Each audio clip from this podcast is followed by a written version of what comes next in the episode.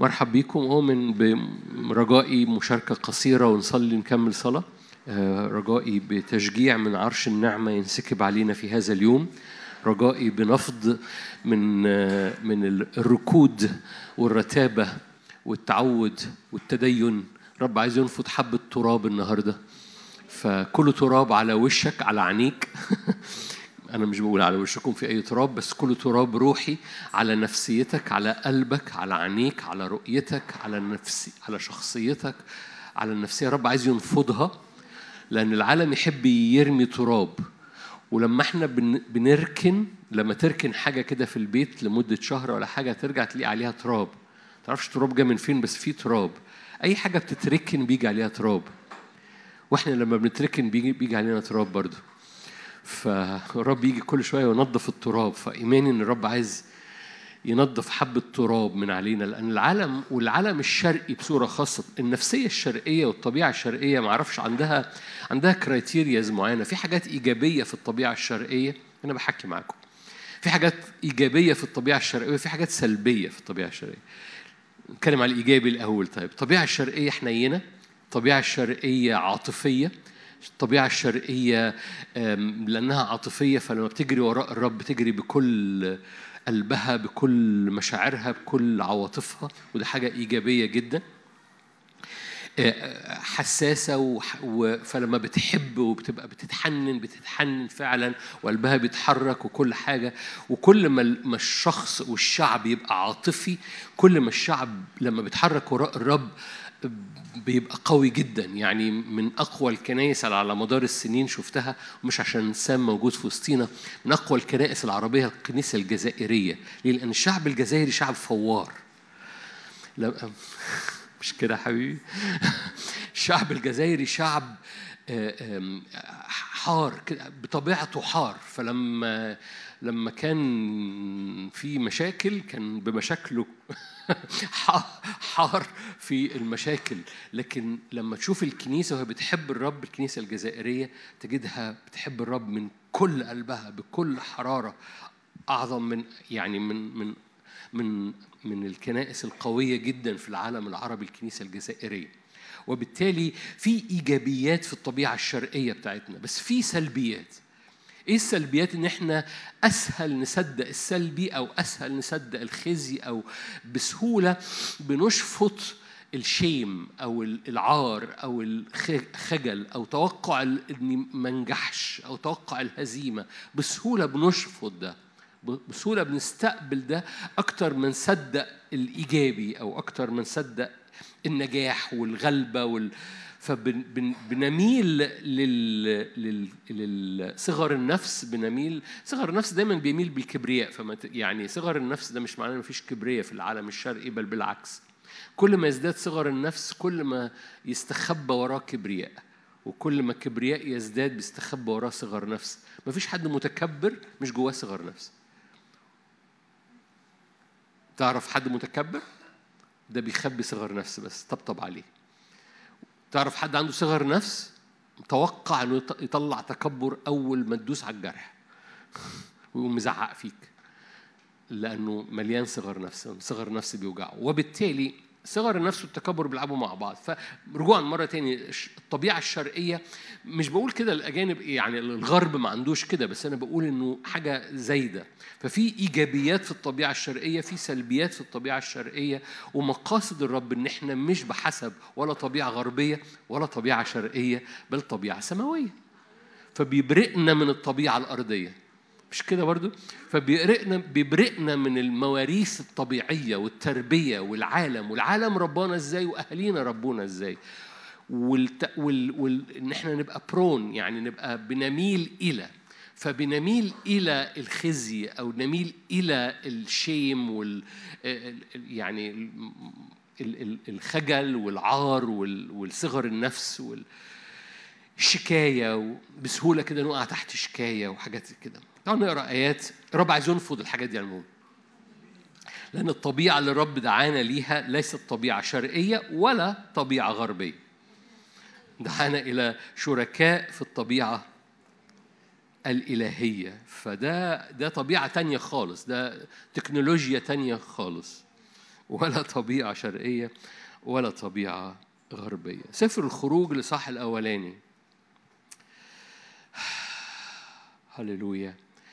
خروج واحد ثمانية أقرأ من عدد ثمانية مصر ممكن تاخدها كمصر مصر ممكن تاخدها كروح العالم. الاثنين هو إعلان روحي في الكتاب المقدس.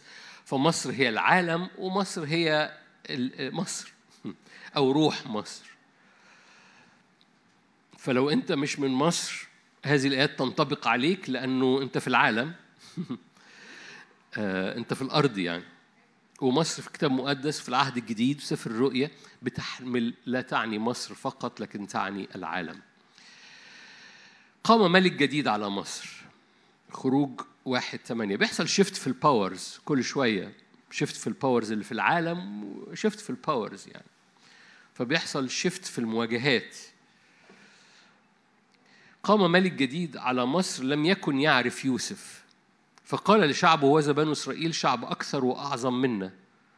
ده ده خوف العدو مننا ده خوف العدو من شعب الرب اللي اللي إحنا محتاجين ندركه إن العدو بيخاف من شعب الرب. لأن الجملة اللي بيقولها هذا الملك جملة مش مظبوطة. ده فوبيا. تعرفوا الفوبيا؟ دي فوبيا. لأنه لأنه بنو إسرائيل ما كانوش أكتر ولا أعظم من شعب مصر.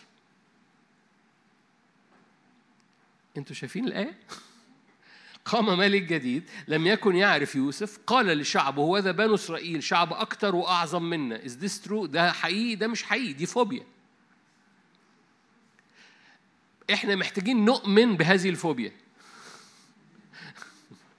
محتاجين نؤمن بالفوبيا اللي عنده العدو اللي هو مدرك إنه شعب الرب أكتر وأعظم منه. الآية دي بتذكرني بآية آيات رحاب اللي كانت مصدقة وكل أريحة مصدقة إن الشعب اللي عبر البحر الأحمر هياخد أريحة.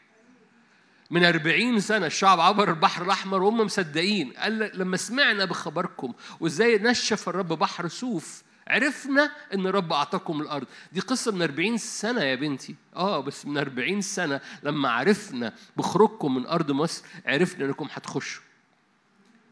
فرحاب كانت مصدقة إن الخروج وراه دخول أكتر ما الشعب كان مصدق إن الخروج وراه دخول. كانوا كل شوية يقولوا نرجع.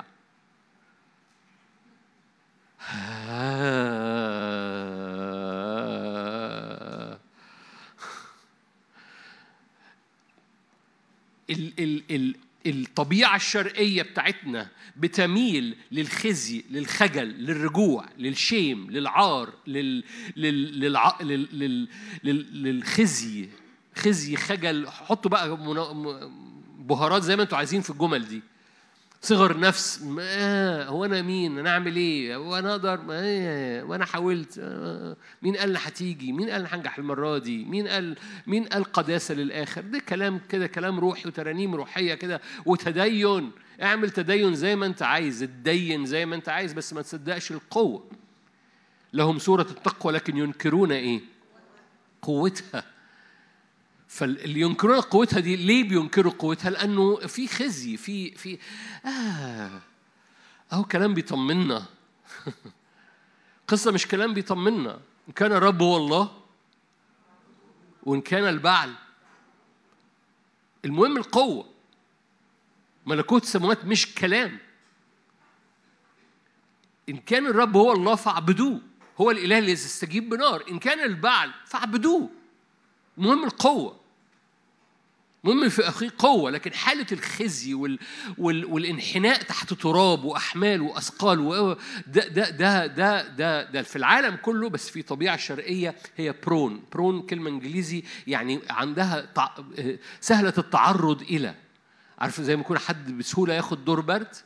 فهو يعني عن إحنا بسهولة بنعطس خزي. بسهولة بنعطس عار وهزيمة و و و وما أقدرش وما ينفعش ومين قال ينفع وما أنا حاولت قبل كده جمل منشتات معتادة في الطبيعة الشرقية وعندنا سهولة استقبال لهذا هذا الميكروب. وفي نفس الوقت ملك مصر عنده فوبيا عنده فوبيا من ولاد الرب. هل ده شعب أكتر وأعظم منا؟ هل هم نحتال لهم؟ حكيت في الأغلب حكيت في الآية دي قبل كده. مش هركز عليها دلوقتي. هل هم نحتال لهم لئلا ينمو فيكون إذا حدثت حرب أنهم ينضمون إلى أعدائنا ويحاربوننا ويصعدون من الأرض؟ في الأغلب أقول تعليق صغير على الآية دي يعني لأنه الآية دي قوية جدا. إذا حدثت حرب حرب ما بين إيه ده؟ إذا حدثت حرب ده اللي حاصل في هذه الأزمنة بالمناسبة اللي حاصل في هذه الأزمنة إنه المواجهة بقت حقيقية المواجهة الروحية بقت حقيقية. ولو انت مش مدرك ان في مواجهة روحية وانت محتاج تطلع كل أسلحتك الروحية من صلب الروح من ايدين مرفوعة من صوت مرفوع وبتعيش في الهدوء بتاع ال ال ال الكسل مش الراحة بتاعت العرش اللي فيها ايدين مرفوعة. لو انت بتعيش هدوء الكسل بتتبلع الحياة بتتبلع. ملك مصر خايف إنه تحصل حرب. ملك مصر خايف إنه تحصل حرب. اذا الحرب بتشن من شعب الرب. الحرب بتدرك إنه لو تسابوا كده بيتبلعوا. إذا حدثت حرب يحاربوننا ينضمون إلى أعدائنا. خلي بالك هو ده ملك مصر ده الأرض. فالأعداء دول اللي هو السماويين. ملائكة الرب. إذا حدثت حرب شعب الرب ده هيتحد مع الملائكة ويصعد من المظلة الصعبة دي ويصعدون من الأرض. يشقوا البطانية اللي إحنا رامينها عليهم. يا رب تنور الآية. هل هم نحتل لا ينمو أكثر؟ فإذا حدثت حرب لو حصلت مواجهة ينضمون إلى السمائيين. ينضمون إلى أعدائنا ويحاربوننا ويصعدون من الأرض. يقوموا كسرين البلانكت بتاعت الأرض بتاعت الكسرة بتاعت الخزي بتاعت الخزي بتاعت العار بتاعت الشيم بتاعت الكسرة صغر نفس الشكاية. فجعلوا عليهم رؤساء تسخير لكي يذلوهم بأثقالهم. إيه القصة؟ ملك مصر يقوم رامي رامي اللي أنا عمال بقوله ده لازم يتنفض مننا النهارده. حطوا عليهم سخرة. أنا هجمع حتة صغيرة. كلم ملك مصر عدد آية 15 كلم ملك مصر قابلتي العبرانيات. اللتين اسم أحدهما شفرة والأخرى فوعة. وقال حينما تولدان العبرانيات وتنظرانهن على الكراسي إن كان ابنا فاقتله. أوكي. ببساطة إيه اللي مصر بتحاول تعمله؟ مصر روح مصر. لا أعني جمهورية مصر أعني روح العالم أعني روح العبودية أو الروح اللي بيطلع الكسرة دي فينا بيعمل ثلاث حاجات. أول حاجة بيمحو تاريخك الروحي. كل حد هنا عنده تاريخ روحي.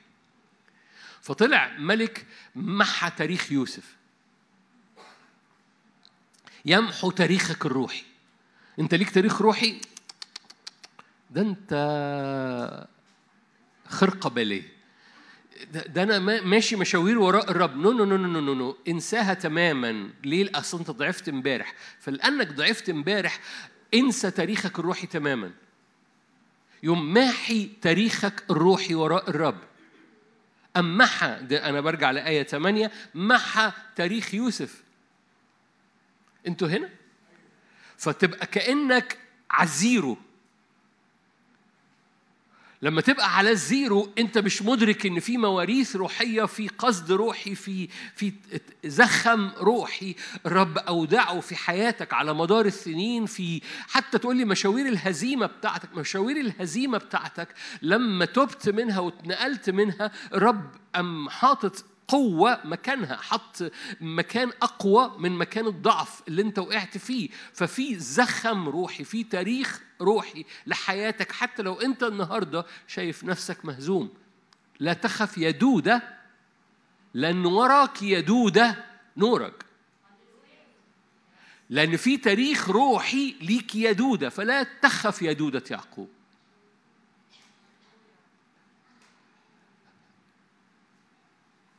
واضح ان مالكمش نفس بس أنا ليا نفس ومش هبص لوشكم. مش هبص مش هبص لوشكم اللي قدامي يعني هبص. العدو يحب ينسيك في الظاهر وفي النفسية بتاعتك وفي المشاعر بتاعتك ينسيك تاريخك الروحي. فطلع ملك مصر أم مسح كل تاريخ يوسف. تاريخ يوسف يعني إيه؟ ده تاريخ كل ما صنعه الرب في أرض مصر. فكأن ما حصلش حاجة. كأن بتخش قدام الرب كأنك عزيره داخل من أول وجديد. أنا مين؟ أنا فين؟ أنا بتوب. أنا وحش.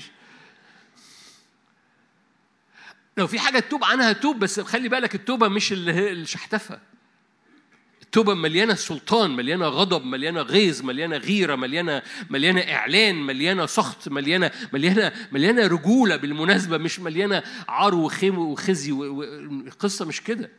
القصة فيها انتفاضة. هو دي التوبة. لما عشنا توبة الخزي والعار ما جبناش نتيجة لما بتعيش توبة الانتفاضة والغضب والغيظ ودي مفردات التوبة الموجودة في كورنثوس السبعة بالمناسبة مش أنا اللي بخترعها عارفين الآيات دي ولا لأ؟ كما أنشأ فيكم من الغيظ من الغضب فاكرين؟ بعضكم مش عارف هقراها أوكي آه. أنتوا اللي جبتوا لنفسكم كورنثوس رسالة كورنثوس رسالة كورنثوس. في نوعين من التوبة. توبة يهوذا كورنثوس الثانية. توبة يهوذا وتوبة بطرس. يهوذا تاب شنق نفسه. ده إيه؟ ده خزي عار خجل صغر نفس آه، ندم. ده ندم. يهوذا ندم. ده ده ده توبة تنشئ موت. حلو قوي كورنثوس الثانية سبعة. آه. بولس الرسول بيقول آية في آية 8 صح 7 آية 8 إن كنت قد أحزنتكم بالرسالة الأولى لست أندم مع أني ندمت. فإني أرى أن تلك الرسالة أحزنتكم ولو إلى ساعة لكن الآن أنا أفرح لا لأنكم حزنتم بل حزنتم إلى التوبة. لأن لأنكم حزنتم بحسب مشيئة الرب. حلو قوي تقول شايف حزن الحزن وطلع بقى كمانجا ونهاوند. و... شوف بقى الحزن شكله إيه. إني أرى أن تلك الرسالة أحزنتكم. أنا أفرح. لا لأنكم حزنتم بل لأنكم حزنتم للتوبة. لأنكم حزنتم بحسب مشيئة الرب. هناك حزن بحسب مشيئة الرب. إذا هناك حزن ليس بحسب مشيئة الرب. ده حزن شرقي. ده حزن خزي عار شكاية حزن تعودنا عليه حزن متدين. حزنتم بحسب مشيئة الله. لكي لا تتخسروا منا في شيء لأن الحزن الذي بحسب مشيئة الله ينشئ توبة توبة يعني تغيير اتجاه لخلاص لحركة في الخلاص بلا ندامة بلا رجوع. يعني ال ال لو الحزن حقيقي بيقوم محركك ورا نور وما بترجعش. فحضرتك تقول لي ما أنا ياما تبت ورجعت. أقول لك لأنك حزنت شرقي ما حزنتش ملكوتي. حزنت شرقي. يعني إيه حزنت شرقي؟ يعني حزنت على النهواند على ال على ال فاهمين يعني إيه على النهواند حزنت بالمشاعر الشرقية أنا وحش وأنا خاطي وشيم وعار وخجل و و هو ده النوع الحزن اللي إحنا تعودنا عليه نشئنا عليه كبرنا بيه وسميناه قداسة. وشك المكشر يبقى قداسة. مين قال؟ أنا عارف مين قال بس مش مش موضوعنا دلوقتي. في حد قال بس مش موضوعنا دلوقتي لأنه مش كتابي. ماشي. نكمل الآية آية عشرة. لأن الحزن الذي بحسب مشيئة الله ينشئ توبة تغيير اتجاه. إذا الحزن بيطلع تغيير اتجاه لخلاص ملوش رجوع. أما حزن العالم فينشئ إيه؟ موت. ده ده مين؟ ده ده يهوذا مش يهوذا تاب. يهوذا تاب بطرس تاب يهوذا تاب. وبطرس تاب. واحد بقى رسول واحد بقى مشنوق. هوذا حزنكم آية 11 هوذا حزنكم هذا عين بحسب مشيئة الله. حلو ابتدي ينشأ. أنشأ فيكم إيه؟ شوفوا النوع بتاع التوبة. اجتهاد احتجاج غيظ مخافة شوق غيرة انتقام. صباح الخير. أنتوا شايفينها؟ الحزن اللي بحسب مشيئة الله عبارة عن إيه؟ عن اجتهاد احتجاج. احتجاج. عمرك احتجيت؟ ده ده ده مش حد بقى مكسور وعنده صغر نفس وعنده وأنا غلبان ومش هقدر ومش هينفع ومين مين قال هيقدر ومين قال أنا حاولت قبل كده وما نفعش. اقرأ أهو. هو دي التوبة. احتجاج اجتهاد غيظ مخافة شوق. غيرة انتقام. هذا هذه المفردات من تغيير الاتجاه هي اللي بتحركك في خلاص بلا ندامة بلا رجوع. وتقوم نافض التراب بتاع الشيم بتاع الخجل بتاع مصر لأن مصر تقوم لاغية كل تاريخك الروحي. وابتدي من الصفر يا حبيبي ابتدي من الصفر ابتدي عيط. أنا مش بقول لك ما تعيطش إحنا بنعيط عشان بنحب ومش بنعيط عشان جوانا شكاية. دموع الحب أقوى جدا من دموع الشكاية. تعرفين في دموع في الحب؟ أوكي. دموع الحب أقوى جدا من دموع الشكاية. دموع إنه هو بيدوب قلبك بمحبته أقوى جدا من دموع الشكاية. اللي ما بتوصلش لحاجة ده ده حزن ينشئ موت. ده دموع حزن تنشئ موت. غير حزن بحسب مشيئة الرب. بيطلع هذا هذه المفردات العجيبة جدا في الحياة وراء الرب. اجتهاد احتجاج غيظ مخافة من الرب شوق غيرة انتقام. وتتنفض. دي مفردات مش بتاعت واحد مسكين. عمركم شفت واحد مسكين مليان اجتهاد احتجاج غيظ مخافة شوق غيره انتقام؟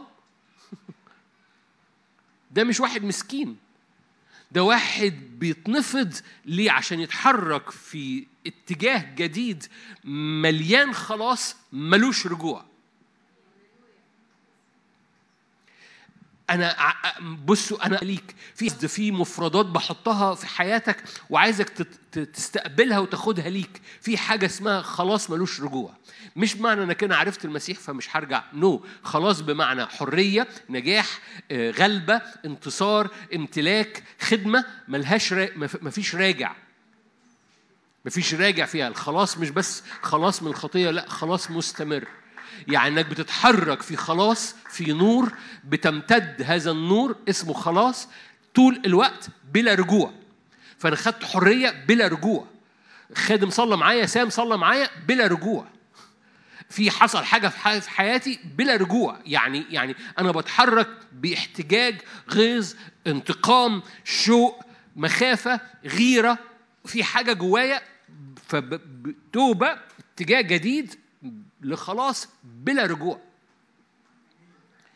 يأتي ملك مصر هرجع لسفر الخروج خروج واحد. يأتي ملك مصر ده روح العالم ويقوم لاغي تاريخك الروحي. مفيش زخم روحي وراك. انت جاي من معايا من الزيرو تاني. ابتدي من الصفر حبيبي. اسمك إيه؟ وأنا أنا وحش. انت هذا الزمن. و و وخلي بالك انه انه طب تقول لي أنا ضعفت امبارح. أقول لك حلو قوي. أنا قلت لك مفردات رجوعك. غيظ غضب احتجاج غيرة مخافة. هو دي مفردات رجوعك.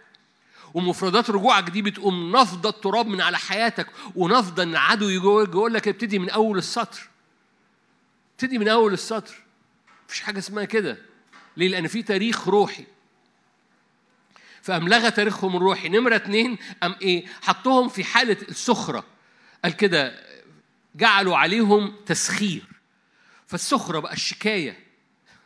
وهنا هنا الادراك إنه إنه إنك مش ملك نفسك. وهنا إدراك الحرية اللي حررك بيها يسوع. وهنا إدراك المشوار اللي أنت ماشيه وراء الرب. ففي وراك تاريخ روحي وفي حركة روحية حاصلة على حياتك. هقول لك إزاي بتحصل حالا أو هقول لك مفاتيح ليها دلوقتي حالا وهتستعملها من حتة يمكن تستغربها شوية. ففي حاجة بترفع هذه الشكاية قد طرح المشتكي. اعرف إن في حاجة اسمها مشتكي نهارا وليلا عمال بيشتكي على أبناء الله. أوكي. ثالث حاجة بيحاول يقتل ميراثك. فقال القابلتين اقتلوا الإيه؟ الأولاد ده الميراث. فثلاث حاجات مصر بتحاول تعملها. تلغي تاريخك الروحي تحصرك في صخرة وتقتل ميراثك. إحنا ممكن نصلي. ممكن نصلي يعني أقول لك بص حبيبي نمرة واحد ليك تاريخ روحي. تقول لي التاريخ ده مليان ضعفات. أقول لك عمرك شفت التاريخ الروحي بتاع شمشون؟ ضعفات الله ينور. بس هذه الضعفات ما لغتش تاريخه الروحي. ما لغتش إنه نذير. والضعفات المكررة لم تلغي نذريته إيمان شمشون إن تاريخه ما اتلغاش وإن نذريته لها استرداد هو اللي حفظ شمشون وحطه في أبطال الإيمان. لو شمشون كان اقتنع إن ضعفاته المتكررة لغت تاريخه الروحي أنا مش نذير اني مور أنا ده أنا شفت أنا وقعت هنا وقعت هنا وده أنا زي اللي مش عارف إيه. رجعت تاني للضعف ده وشفت وألحت عليا فقلت لها سبب نزوليتي أكيد لما قلت لها سبب نزوليتي أنا كده خلاص. ربنا قام غسل إيده قعد فوق غسل إيده أنا بغسل إيدي من هذا الكائن بلغي تاريخه بلغي نذريته شمشون ما, ما, ما جواه ما تلغاش تاريخه الروحي وصدق بتاريخه الروحي. العالم يحاول يلغي تاريخك الروحي. حتى لو تاريخك الروحي مليان ضعفات صدق في القصد الإلهي اللي نداك مرة ونداك اتنين ومشيت شوية وبعد كده اتفشلت وبعد كده مشيت شوية وبعد كده وقعت وبعد كده مشيت شوية وبعد كده اتعثرت. صدق إن ده مش الباترن ده مش النظام اللي هيستمر ورب لم يلغي تاريخك الروحي. نمرة اتنين لا تستسلم للسخرة لأن العالم يحطك تحت السخرية. السخرة يعني العبودية والشكاية والحنية والتذكير ما في حد بيكم يمكن يمكن في ناس طبيعية كده. يجي تتذكر قصص بايخة في حياتك؟ وت... آه. في حبة بيهزوا راسهم والباقيين يعني ملايكة حبايبي إخواتي. فيجي العالم يقوم رامي عليك السخرية. سخرية يعني مش سخرية يعني يستهزأ وإن كان فيها استهزاء لكن يقوم مذكرك بنقاط الضعف. عمره عمره ذكرك بنقطة انتصار. لا العالم عمره ما يذكرك بنقطة انتصار لأنه بيحب بيحب يحط هويتك تحت ضعفك ويعرفك من خلال ضعفك مش يعرفك من خلال عينين يسوع ليك. فيلغي تاريخك الروحي ويحطك تحت البوكس بتاع الصغر النفس والهوية المكسورة ونمرة ثلاثة يقوم سارق ميراثك. فيقوم لاغي ماضيك الروحي سالب حاضرك الروحي وقاتل مستقبلك. فاقتلوا الأطفال. أنتوا هنا؟ فيتعامل مع ماضيك بلغي لأي تاريخ روحي يتعامل مع حاضرك بعبودية الآن شايف ده الواقع بتاعي ويتعامل مع مستقبلك بقتل الميراث قتل الأولاد. ومقاصد الرب إنه في نفس بص وعمل كل ده تقول لي شايف إبليس؟ طبعا الطبيعة الشرقية اللي حاضرين الحاضرين ملايكة اللي بيتفرجوا يعني. الطبيعه الشرقيه اللي حاضرين شايف إبليس بيعمل إيه؟ حبيبي فاكر إبليس بيعمل إيه؟ كل ده ليه؟ لأن عنده فوبيا. هم أكتر وأعظم منا. are you here يعني لو إحنا أدركنا بال بال بال بال بال بال بالدودة بتاعتنا أكتر وأعظم. لا تخف يا دودة يعقوب يا شرذمة إسرائيل. إنه إنه إن العدو عامل كل ده عشان عنده فوبيا من ولاد الرب لو صدقوا. عنده فوبيا من ولاد الرب لو رفعوا ايديهم بإيمان وأدركوا واتنفضوا من حالة المسكنة الشرقية والهزيمة والانحناء ده وقاموا رفعوا عينيهم وقالوا إحنا لينا ميراث لينا تاريخ روحي ولينا غلبة النهارده ولينا مواريث روحية فإحنا واقفين بننفض هذا التراب بنقف كأبطال للرب في العالم العربي أو المنطقة العربية أو في العالم من أجل مقاصد الرب على حياتنا. فبنرفض الشكاية المرمية الدبان اللي عمال بيزن طول الوقت بيقول أنا هقف على وشك أنا هقف على وشك. الحياة مملة والحياة رتيبة والحياة كلام بس بدون قوة والحياة كلها مش عارف إيه. وتقوم نافض هذا التراب ليه؟ لأنه في احتجاج في غيظ في انتقام في مخافة للرب. في نفض في خلاص بلا عودة في خلاص بلا بلا رجوع بلا ب ب ب في نوع مختلف. عشان كده العدو خليني أقلب من خروج أروح معاك ل, ل... آه. بصوا عارفين آية هلك شعب لعدم المعرفة؟ هلك شعب لعدم المعرفة يعني بسبب عدم التمييز بسبب عدم التمييز للقصد الإلهي والخطة إبليس وللنعمة بتاعت الرب بيهلك الشعب أصل في بعض الأحيان بنتحس إنه إيه؟ إنه إنه طالما كده ليه ما بيحصلش؟ حبيبي ما هو لو أنت مش مدرك كده وعايش كده مفيش حاجة تحفظك هلك شعبي لعدم المعرفة لعدم التمييز. كنا بنصلي كده قبل الكلمة القص العالم العالم مش بيخض العالم مش بينحني العالم بيخضع.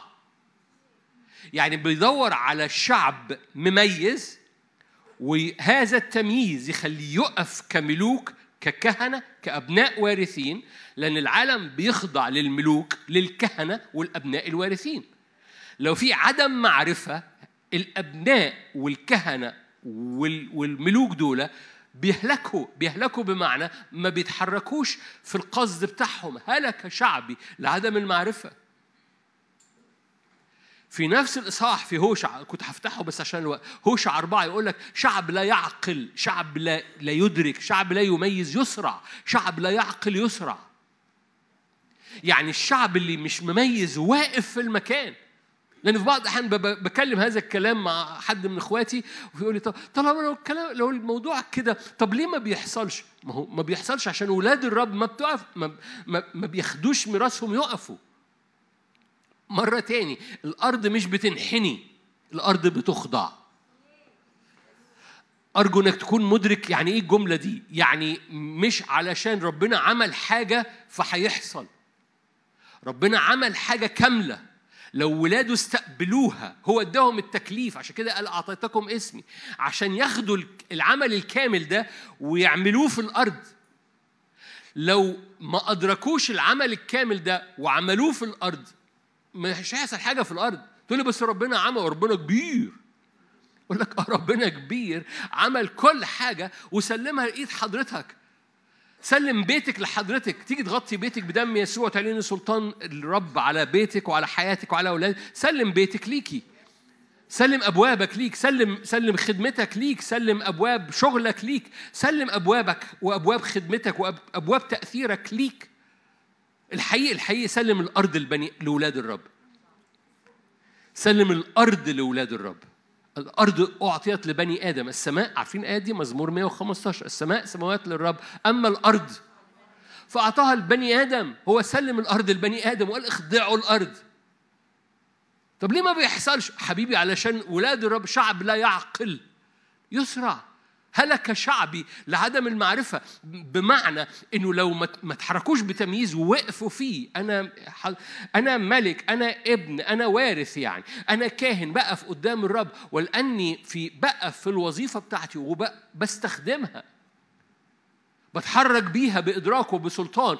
الأرض تخضع. الأرض تخضع. ليه؟ لأن الأرض بتخضع. الأرض لا تنحني. فجمل كتيرة بتطلع طب أصل مش حاصل. حبيبي ما هو ما هو ما هو ما هو رب صنيعه كامل أعطاه لاولاده أعطاه لاولاده وقال لهم اخضعوا الأرض تسلطوا. بطرس الثانية. عشان كده عشان كده رئيس العالم رئيس العالم مدرك اللي هو إبليس يعني رئيس العالم مدرك إنه لو ولاد الرب دول نستهم تاريخهم الروحي. حصرتهم في عبودية الآن وسلبت منهم ميراثهم. ما مش هيحصل حاجة. أنا في أمان. هنام وفي بطني بطيخة صيفي رئيس العالم يقول كده. ليه؟ أنا سلبت تاريخهم نسيتهم يوسف. حصرتهم في سخرة النهاردة وقتلت ولادهم. فينشت خلص ليه؟ لأنه بقى محصورين مش مدركين شعب لا يعقل مش مميز. هلك شعبي ليه؟ ده الرب بيقول هلك شعبي لأن عدم المعرفة. الدنيا مش عدم المعرفة يعني عدم التمييز. أنا ممكن أوقف دلوقتي وتحصل نهضة من خلال كل واحد واحدة فيكم لو خدت حبة الكلمات اللي فاتت دي وخرجت بيها. أنا بتكلم بجد. لو أدركتها وقلت أوكي يبقى أنا بوقف طبيعة شرقية أنا بوقف خزي وخجل وعار أنا بوقف صغر نفس التوبة الحقيقية في حياتي أنا محتاج أتوب التوبة الحقيقية في حياتي احتجاج غيظ غضب مخافة غيرة انتقام. أنا برفض التراب ده أنا ليا خلاص بلا رجوع ما فيهوش ما فيهوش تلت التلاته كام. ليه؟ لأنه لو اتحركت بهذا الطريقة في التوبة بلا رجوع.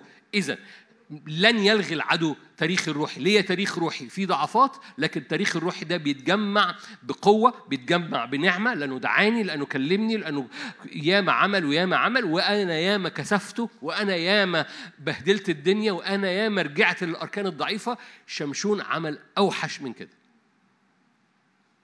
فأنا برغم كل ده أنا ليا تاريخ روحي. والآن العدو بيحاول يعمل سخرة الآن العدو بيحاول يحصرني في مخاوف في سخرة بس أنا ليا حرية حرية اسمها حرية مجد أولاد الله فأنا برفع إيدي بغضب بغيظ باحتجاج بسخط بشوق وبمخافة الرب وبقف في هذا المكان كملك كاهن كابن.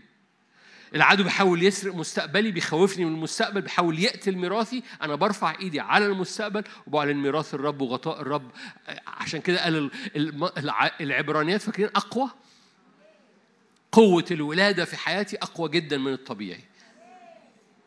وبالتالي لو ولو أدركت كل ده ده شعب بقى فاهم ده شعب بياخد الكلمة وبيطبقها مش سامع ناسي لكن سامع عامل. فبيدرك إنه أنا بتنفض بقى أنا بتنفض من العباية السوداء العالم أتاريها بيرميها عليا بسبب فوبيا. هو خايف. هو خايف إن أولاد الرب يعقلوا وخايف إن أولاد الرب يميزوا. لأن لو أولاد الرب ميزوا وعقلوا مش هيقف قدامهم حاجة.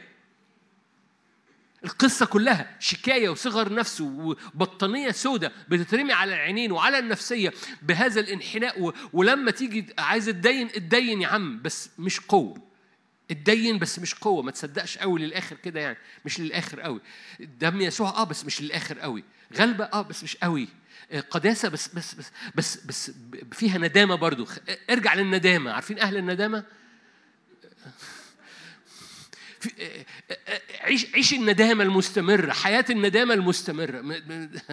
ده بلا ندامة. انت قريت الآية؟ خلاص بلا ندامة. يعني بلا رجوع بلا في في قوة دم يسوع المسيح قوة الصليب بس بالتغير التوبة اللي هو تغيير الاتجاه بحسب المشيئة اللي هو مليان. غيظ احتجاج غضب سخط قداسة مخافة. هو في كده في المسيحية ولا إحنا بنبيع حاجة؟ بطرس الثانية. بطرس الثانية لصح الأولاني. بطرس الثانية لصح الأولاني. آية من الآيات اللي كلكم عارفين أنا بحبها. آية عشر بطرس الثانية لصح الأولاني آية عشر. بالأكثر اجتهدوا أيها الإخوة أن تجعلوا دعواتكم واختياركم ثابتين وكلمة ثابتين في اليونانية ثابتين قدام عينيكم يعني ملوا عينيكم بيهم. بالأكثر اجتهدوا أيها الإخوة أن تجعلوا دعواتكم واختياركم. إنه الرب دعاكم ده التاريخ الروحي وال... sorry الاختيار ده التاريخ الروحي والدعوة ده المستقبل اللي أنت بتتحرك فيه. فهو ماضيك وحاضرك ومستقبلك. sorry ماضيك ومستقبلك. دع... الاختيار ده ماض... ده الماضي. الدعوة ده المستقبل. اجتهدوا أيها الإخوة أن تجعلوا دعواتكم واختياركم ثابتين قدامكم. إذا فعلتم ذلك إيه؟ إيه رأيكم في الوعد ده؟ أنا عارف إني بحطه قدامكم بس آه.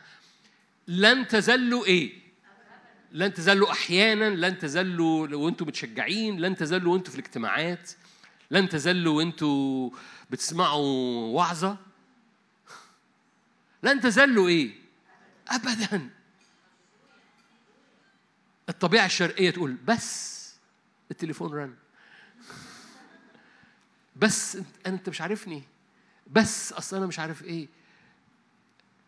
الطبيعة الطبيعة الروحية اللي جواك بتقول أنا هردد ده لن أزل ابدا. لن أزل أبدا. جوايا بتتردد. لن أزل أبدا. معروض ليا في المسيح. أنا رب اختارني والرب دعاني. فالرب النهاردة بيقول لي أنا أنت مش للسخرة. لن أزل أبدا. لن أزل أبدا. هو ده خادم اللي بيقول ده ده ده بنبيع مش عارف إيه. اجتهدوا ان تجعلوا طب في دور عليك؟ يس اجتهدوا. حط قدامك إنه اختارك ودعاك قدام عينيك. إذا فعلت ذلك لن تزل ابدا. خليني أقولها بطريقة بايخة. عايزين عايزين عايزين روح بايخ عشان تطمنوا يعني كده تحس إنه يعني آه حط حتة بايخة عشان ما تبقاش كلها سكر كده. أنا ما بحبش سكر قوي. برغم إن الشرقيين بيحبوا السكر بس مش عارف ليه. الوعد ده شرطي. لن تزلوا ابدا ده شرطية. في شرط. حط دعوتك واختيارك قدامك طول الوقت. عجبتك؟ هللويا. اتعزت أختي هللويا. طالما شرطية ماشي. لكن كده مجانا؟ لا لا لا لا. ما أكيد في حاجة غلط. بضحك معاك. بس الطبيعة الروحية تقول إيه؟ بسيطة. الطبيعة الروحية تقول بسيطة. الطبيعة الشرقية تقول إيه حاجة تاني محتاج أعملها. الطبيعة الروحية تقول بص يا رد دي سهلة قوي أحط قدامي دعوتي واختياري كل حين. وكل ما أنا حاطط دعوتي واختياري قدامي الرب دعاني والرب اختارني وبيحبني وأنا ابنه وهرفع ايديا ليه والنعمة هتنسكب. بس مش في الاجتماعات. الرب دعاني دعاني امبارح ودعاني النهارده ودعاني النهارده بالليل ودعاني بكرة. القصة مستمرة واختارنا ودعاني كل حين. اجعلوا دعوتكم واختياركم ثابتين قدامكم. إذا فعلتم ذلك لن تزلوا ابدا. بسيط. دي سهلة قوي دي س... ده, ده أنا صراعي مثلا صراعي مع الكذب أنا بكذب طول الوقت أنا صراعي مع الانفعال أنا بغضب وبنفعل أنا صراعي مع النجاسة. أتاري أتاري لو حطيت اختياري ودعوتي قدامي كل حين دول بيبقوا ولا حاجة ولن أذل فيهم ابدا لأن حاطط دعوتي أتاري مشكلتي مش إني أقعد أحارب مع الكذب والغضب وال... وال... وال... وال... والاكتئاب. أتاري القصة كلها إني بس أحط إنه بيحبني واختارني ودعاني قدامي. وألاقي الحاجات دي زي البتاع بتقع من عليا. لن تزلوا ابدا.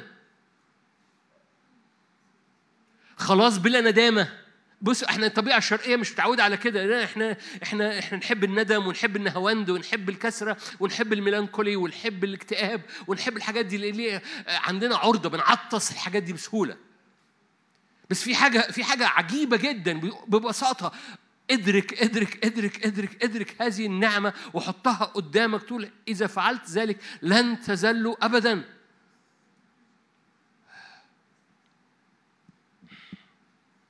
أوكي. أنتوا كويسين؟ عشان لسه قدامي شوية. مش كتير يعني بس لسه قدامي شوية. هتحرك معاكم في حاجة عجيبة جدا. لما الرب كلمني فيها قلت له يا رب إزاي أروح للحتة دي من الحتة دي؟ يعني ربنا بيشاور لي على حتة وعايزني أروح حتة. قلت له يا رب الحتة دي إزاي أروح لدي من دي؟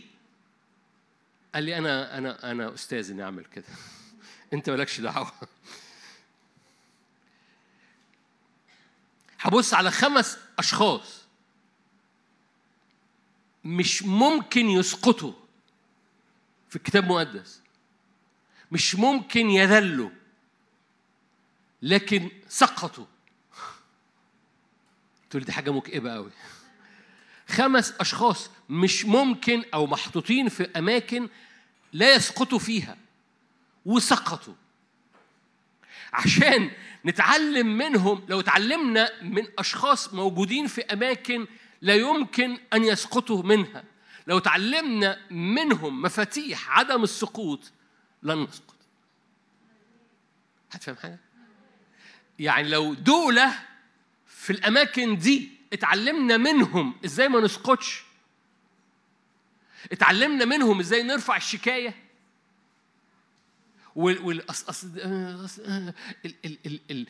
اصل اللي حصل في حياتي ده دليل في حاجة مش مظبوطة. حبيبي ده ده ده عك مسقعة المسقعة حاجة كويسة أنا أنا بحب المسقعة فلو حد ما يتضايقش مني أنا بحب المسقعة بس آه، آه، تورلي عارفين التورلي؟ حد قديم كان بياكل تورلي بطلوا ياكلوا تورلي في حد بياكل تورلي دلوقتي؟ أكلت تورلي أخيرا. آه، بالظبط كده. الشباب يقول ما فيش تورلي دلوقتي.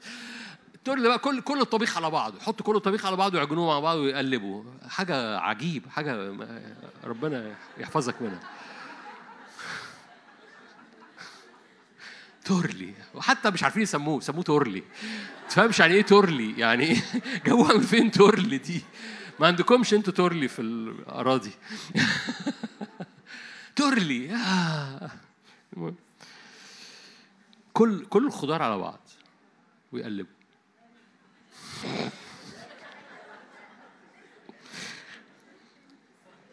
المهم فتحس إن الدنيا ترلي في الدماغ كده وترلي في الحياة.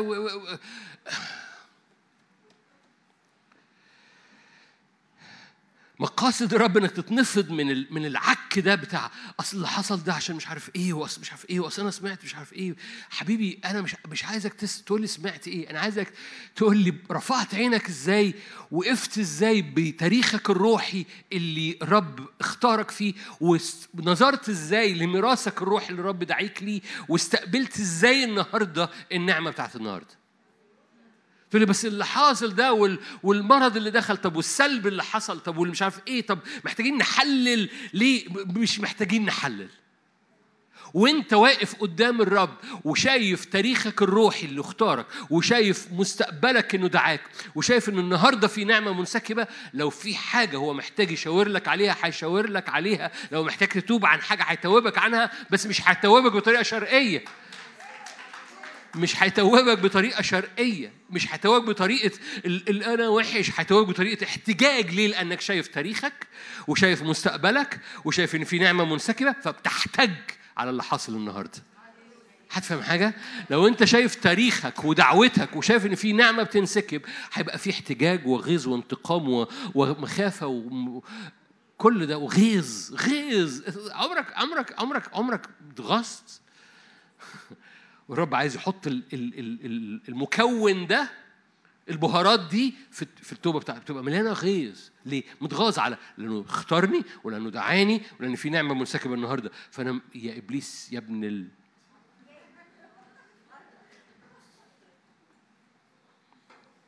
يا ابن إبليس مالكم؟ أنا كنت افتكرت افتكرت إن أنا هشتم أنا ما شتمتش. الرب قال له اخرس فيعني ما مش مشكلة.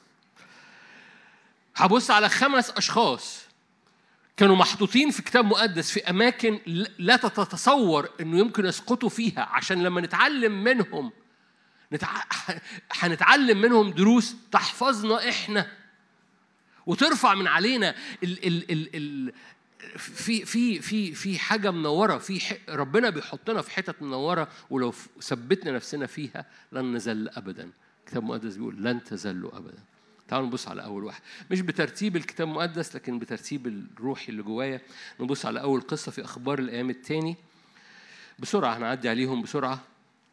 أخبار الأيام التاني سبعة. إيه أخبار الأيام التاني سبعة؟ ده هيكل سليمان.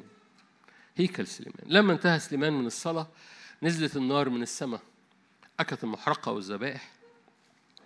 وملأ مجد الرب البيت.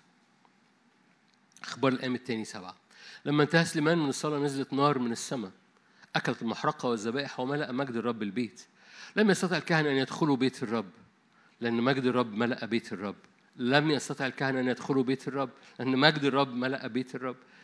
كان جميع بني إسرائيل ينظرون عند نزول النار ومجد الرب على البيت وخروا على وجوههم إلى الأرض على البلاط المجزع وسجدوا وحمدوا الرب لأنه صالح وإلى الأبد. رحمته. كلكم عارفين الشاهد فمش هعلق عليه كتير. ببساطة ده سليمان وهو ذا أعظم من سليمان فيكم. وأنتوا هيكل فأنتوا هيكل أنتوا هيكل أعظم من سليمان. أخويا ده عايز يوعظ مصمم إنه يوعظ. فأنتوا هيكل أعظم من سليمان. سليمان شاف نار نازلة.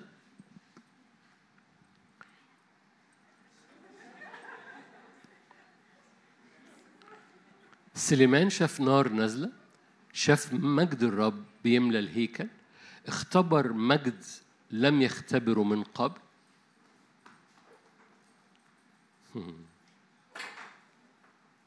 خلاص على أرض السلام. ماما فين؟ ماما ترفع إيديها. ماما هي okay عشان توصله لك بس okay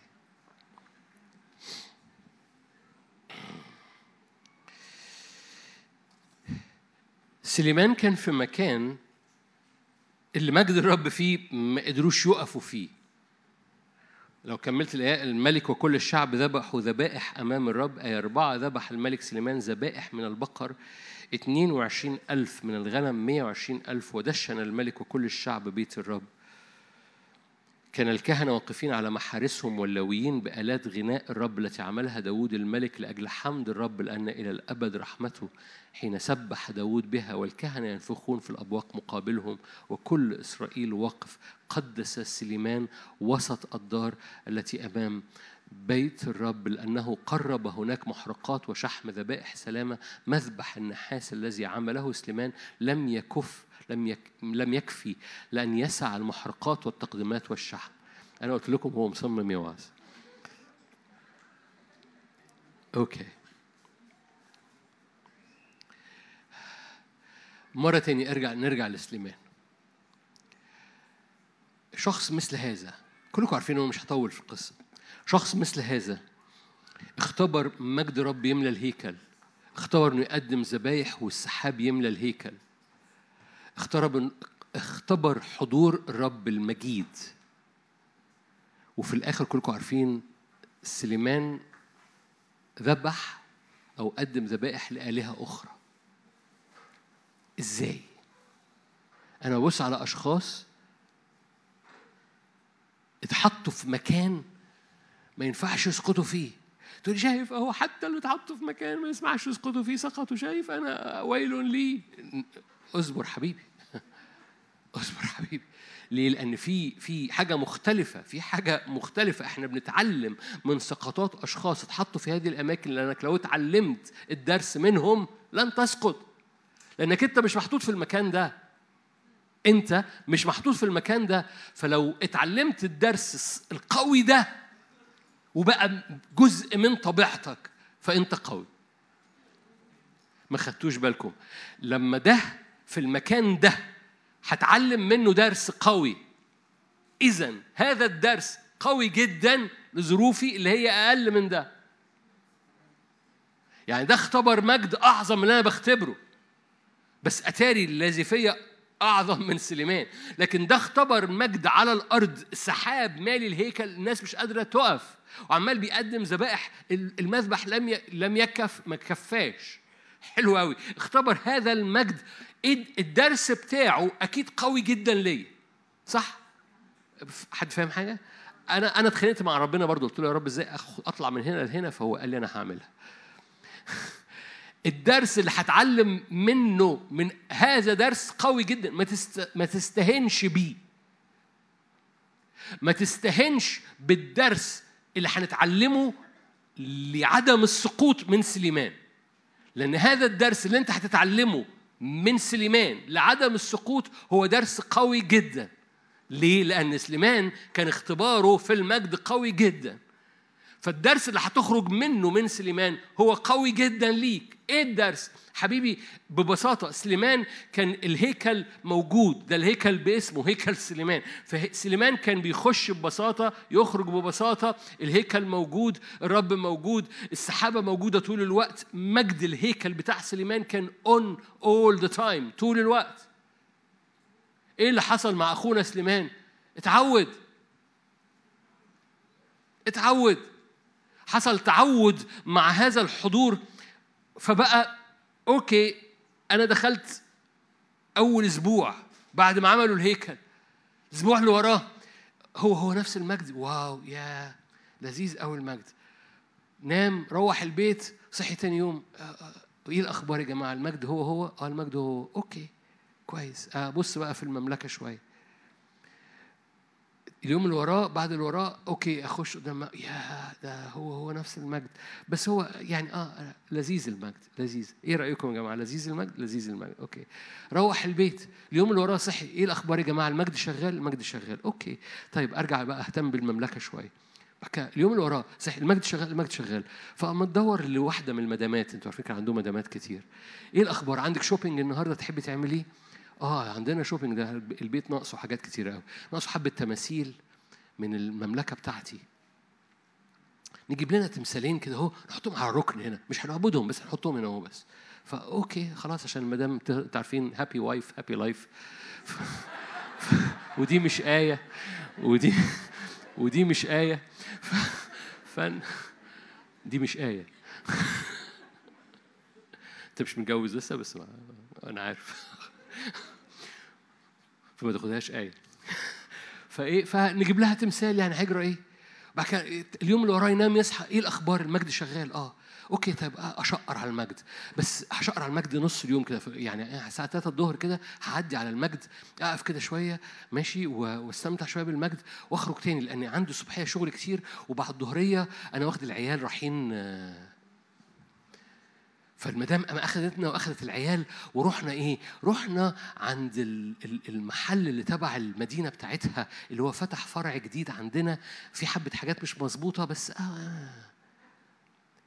ويوم ورا يوم ورا يوم ورا يوم هو متعود هو المجد موجود. ممكن يروح الهيكل ده في أي يوم. مش مش لازم ما ما قدمش ال 120 ألف قدم كام واحدة هنا؟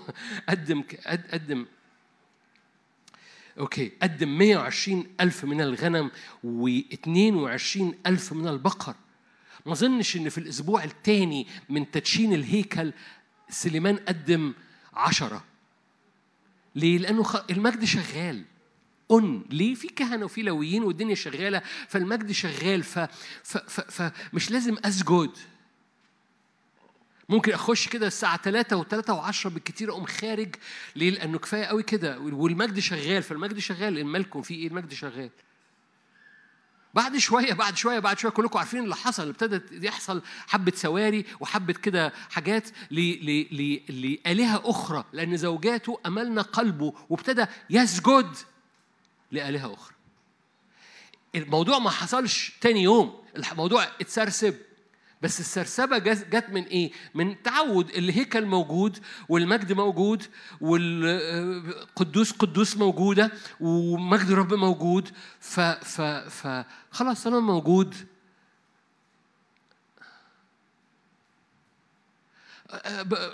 هاخد كمثال يعني. آه في سبت وأربع موجود. ف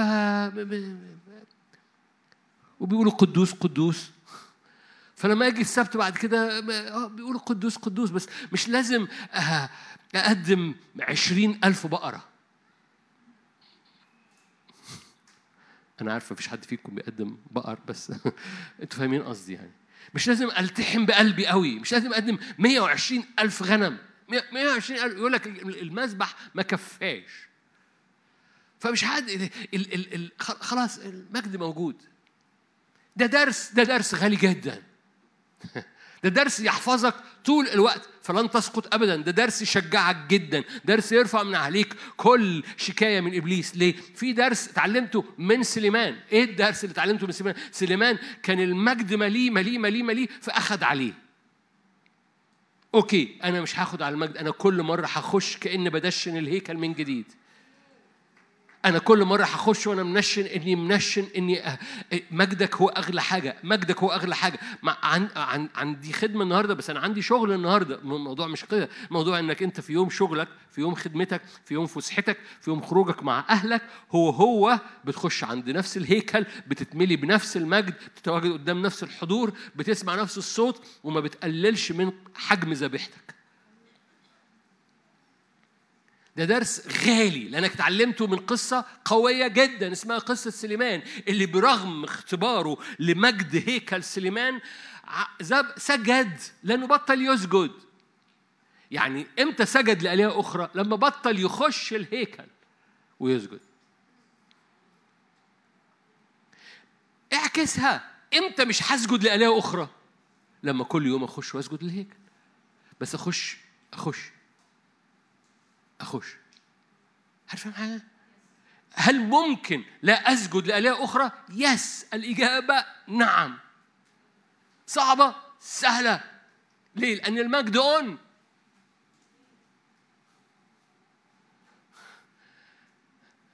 أنتوا شايفينها؟ أنتوا شايفينها؟ هل ممكن لا أسجد لآلهة أخرى؟ yes. لأن المجد on هو ذا أعظم من سليمان هنا وكل مرة بتخش قدام الرب الرب عايز يملاك بهذا المجد ويغطي كل حاجة في حواسك في عينيك في مشاعرك في نفسيتك في جسدك ويسكب كل حاجة بس قدم. خش اعرف هو ذا أعظم من سليمان ساكن فيك وأنت الهيكل ما تخش تتفرج ما تخش زي سليمان okay المجد on بس أنا يعني okay عندنا حاجات النهارده والمدام عندها shopping ومش عارف إيه ف no okay عشان الوقت. سفر التكوين تكوين ثلاثة. أشخاص لا يمكن أن يسقطوا وسقطوا. عشان الدروس اللي بناخدها منها منهم تعلمنا أنه لن نزل أبدا فاهمين؟ واحد سليمان ده أسقط إزاي؟ ده ده ده ده ده ده, ده, ده reference هيكل سليمان ده reference لما تدرس في كتب دراسية عن الثلاث خيمة موسى خيمة داوود وهيكل سليمان. خيمة موسى قد كده الكتاب خيمة داوود قد كده وهيكل سليمان قد كده. ده, ده مستوى البحث والدراسة في هذا التكنولوجيا اللي اسمها خيمة سلي... هيكل سليمان. فده ده اللي اختبر ال يعني ال ال ال أوكي. تكوين ثلاثة. تكوين ثلاثة نقرا ثمانية. أوكي. سمع صوت الرب الإله ماشيا في الجنة عند هبوب ريح النهار. تكوين ثلاثة ثمانية. فاختبأ آدم وامرأته من وجه الرب الإله في وسط شجر الجنة. مش محتاج أقول لكم. آدم وحواء بيتمشوا مع الرب عند هبوب ريح النهار. آخر مرة حكت مشيت مع الرب عند هبوب ريح النهار إمتى؟ مش مش روحيا. كانوا بيتمشوا عمليا مع الرب عند هبوب ريح النهار. يعني لما الجو يبقى حلو كده وجميل والهواء بتاع الرب يتمشى معاهم في العدن. آدم وحواء سقطوا. يعني كانوا المفروض ما يسقطوش سقطوا. في درس في درس. لو اتعلمنا هذا الدرس لن نذل ابدا. لأن لو سليمان في كل المجد اتعلمت درسه لن أذل. لو آدم في كل اللي كان بيختبره في عدن وهو بيتمشى مع الرب اتعلمت الدرس بتاع آدم لن أزل. حد فاهم؟ حد فاهم؟ يا رب تنور يا رب. أوكي. هو إيه الدرس؟ آدم وحواء دوروا على حاجة أكتر. يعني إيه؟ هم تصوروا إنه إنه إن في حاجة أكتر ممكن ياخدوها بره شجرة الحياة ولم يدركوا الكرامة اللي هم فيها.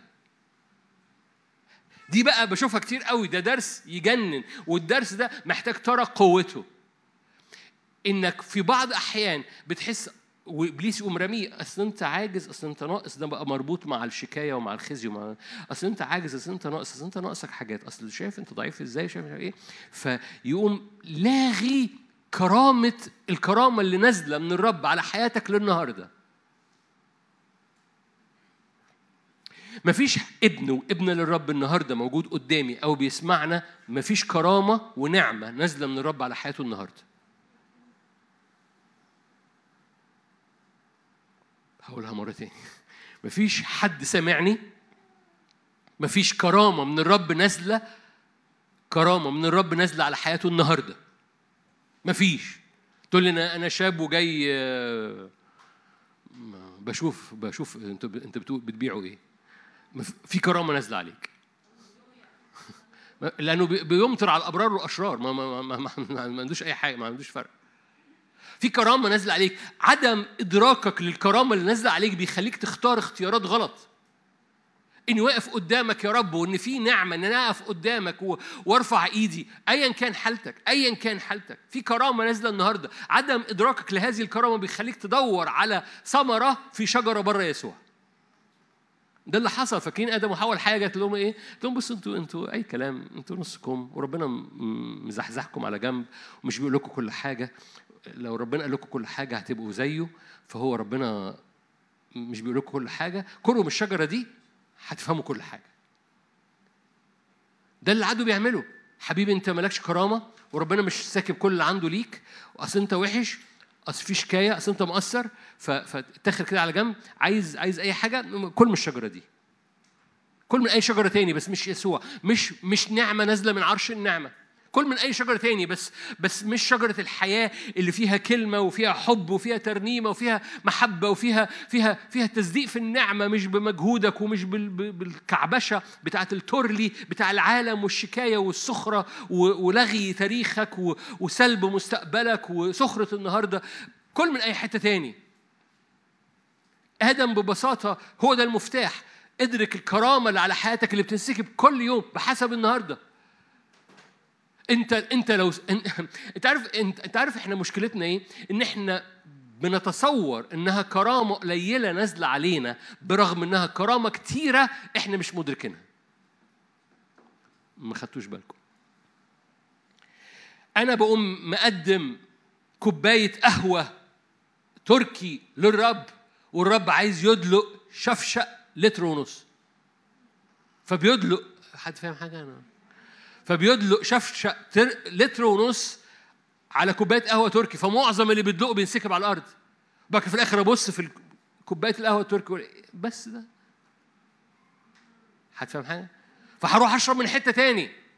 ليه؟ لأن أنا قدمت له قهوة تركي كوباية قهوة تركي صغيرة جدا. وهو بيدلق نعمة وكرامة لتر ونص. طبعا هو بيدلق أكتر من كده. بس القصة أنا ببص في الآخر على كوباية القهوة التركي بقول إيه ده؟ بس كده. طب ما أنا أنا لسه عطشان. حبيبي ادرك الكرامة. فاكرين الانسان في كرامة ولا يفهم؟ آدم وحواء لم يدركوا الكرامة. بيتمشوا مع الرب عند هبوب ريح النهار كل يوم. قالوا آه حلوة الشجرة دي. أصل ربنا ما ربنا ما بيسكبش علينا كل اللي عنده. واه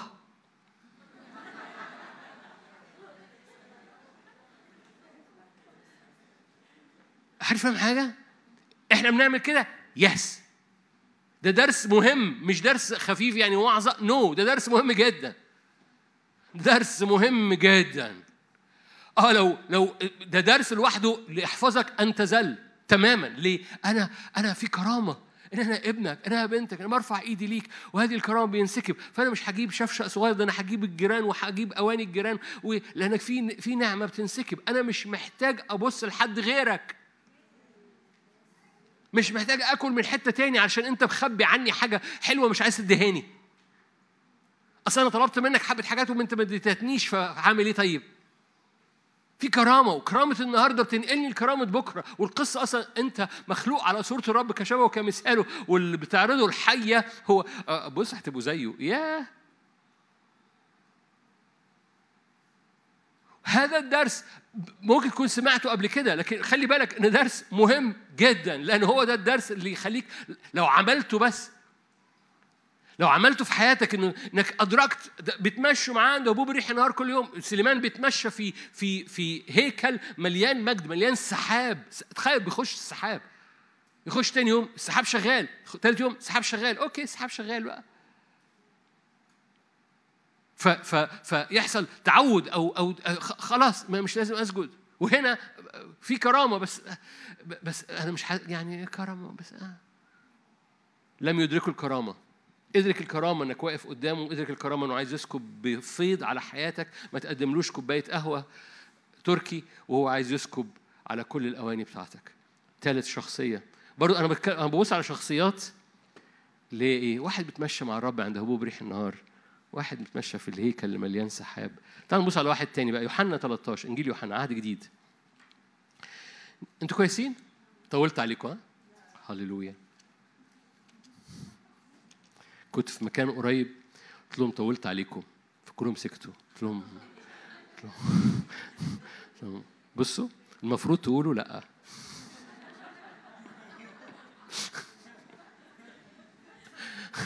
يعني وافقوا. انت عارف السكوت علامة الرضا فطولت عليكم. مش لزاز زيكم كده. يوحنا 13 يوحنا 13 آية 26 أجاب يسوع قال هو ذا الذي أغمس أنا اللقمة وأعطيه. فغمس اللقمة وأعطاها ليهوذا سمعان الإسخريوطي. شخصية ثالثة لا يمكن أن تسقط. ده ده ماشي في فريق يسوع. ده خرج مع الاتنينات خرج مع سوري خرج لما أرسل التلاميذ قبل ما يرسل السبعين أرسل التلاميذ اتنين اتنين خرج مع التلاميذ وصنع آيات وعجائب. ده كان في فريق يسوع. عارفين الطبيعة الشرقية بتاعتنا لما تسمع عن خادم ضعف ضعف قولوا لي إيه الأخبار؟ ضعف إزاي؟ يا أنا وجعني قوي إن الخادم ده بطل يخدم. آه، إزاي؟ إزاي؟ طب والخدمة عاملة إيه دلوقتي؟ خدمة يسوع عاملة إيه دلوقتي؟ ده ده واحد منهم. هتفهم حاجة هتفهم أنا عايز أقول إيه؟ أوكي نرجع ليهوذا. يهوذا كان في فريق يسوع. يهوذا كان بيصنع آيات وعجائب مع باقي ال 12 ويسوع قال إيه؟ الذي أنا أغمس اللقمة معاه وأعطيه فغمس اللقمة وأعطاها ليهوذا سمعان الإسخريوطي طب ليه يهوذا سقط؟ يهوذا سقط لأن كان عنده حاجة لو تعلمناها لن نزل أبدا إيه الدرس بتاع يهوذا؟ يهوذا كان عنده توقعات لشكل الاستجابة بتاعت الرب وملكوت الرب في حياته.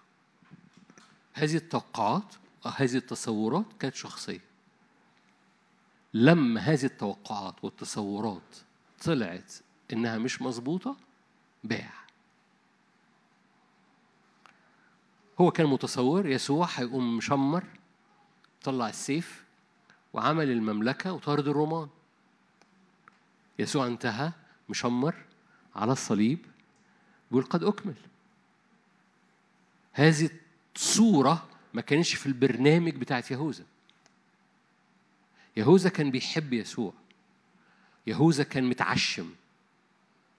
هستعمل تعبيرات بنقولها. يهوذا كان متعشم في ملكوت له شكل معين متطابق مع الصورة اللي جواه. هذا الملكوت اللي كان يهوذا متعشم فيه طلع عشمه مش في محله. في ملكوت بس مش بالصورة اللي انت متصورها. فسقط.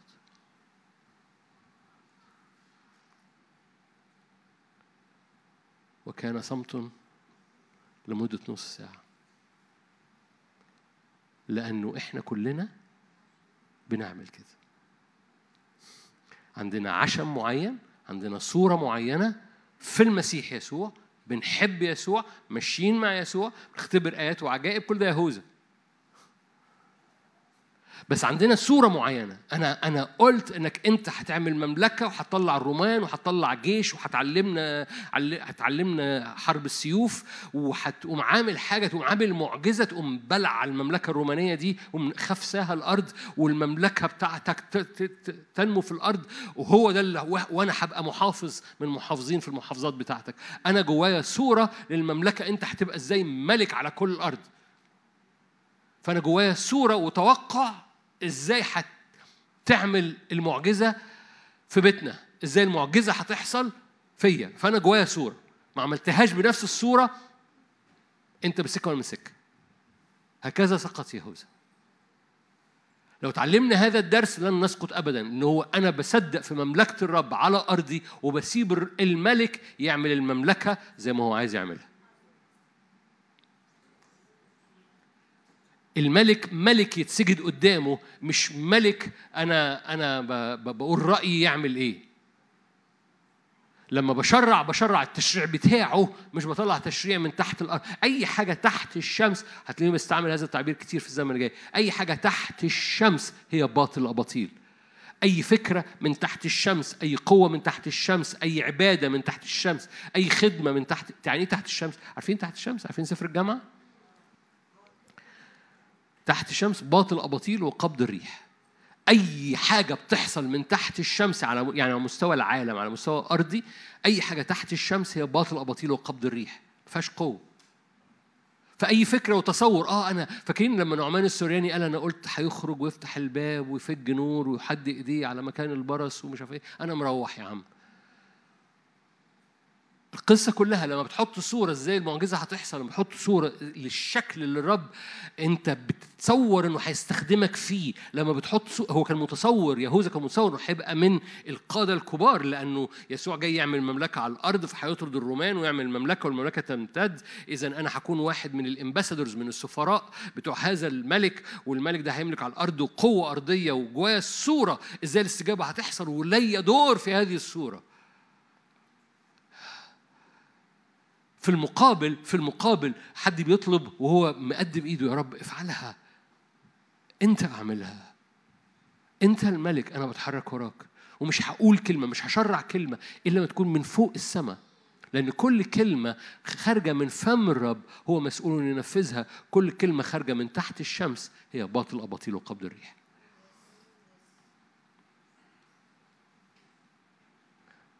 كل كلمة خارجة من فم الرب هو مسؤول إنه يعملها. كل كلمة خارجة من تحت الشمس هي باطل أباطيل ليس لها قوة. بتقع تحت رجلك بتقولها وتقع كده هون لكن كل كلمة خارجة من فم الرب بترسلها سبعيات سهام. لأن هذه كلمة الرب مش كلمتك أنت. Are you here؟ نشكر ربنا. إيه درس يهوذا؟ درس يهوذا لما تتحرك في ملكوت ربنا هو اللي بيرسمه مش أنت اللي بترسمه. لو أنت بترسمه ممكن تحبط ولو أحبطت ممكن تقع زي يهوذا. أوكي واحد كمان عشان الوقت. تيموساوس الثانية مش هطول فيه تيموساوس الثانية بسيطة.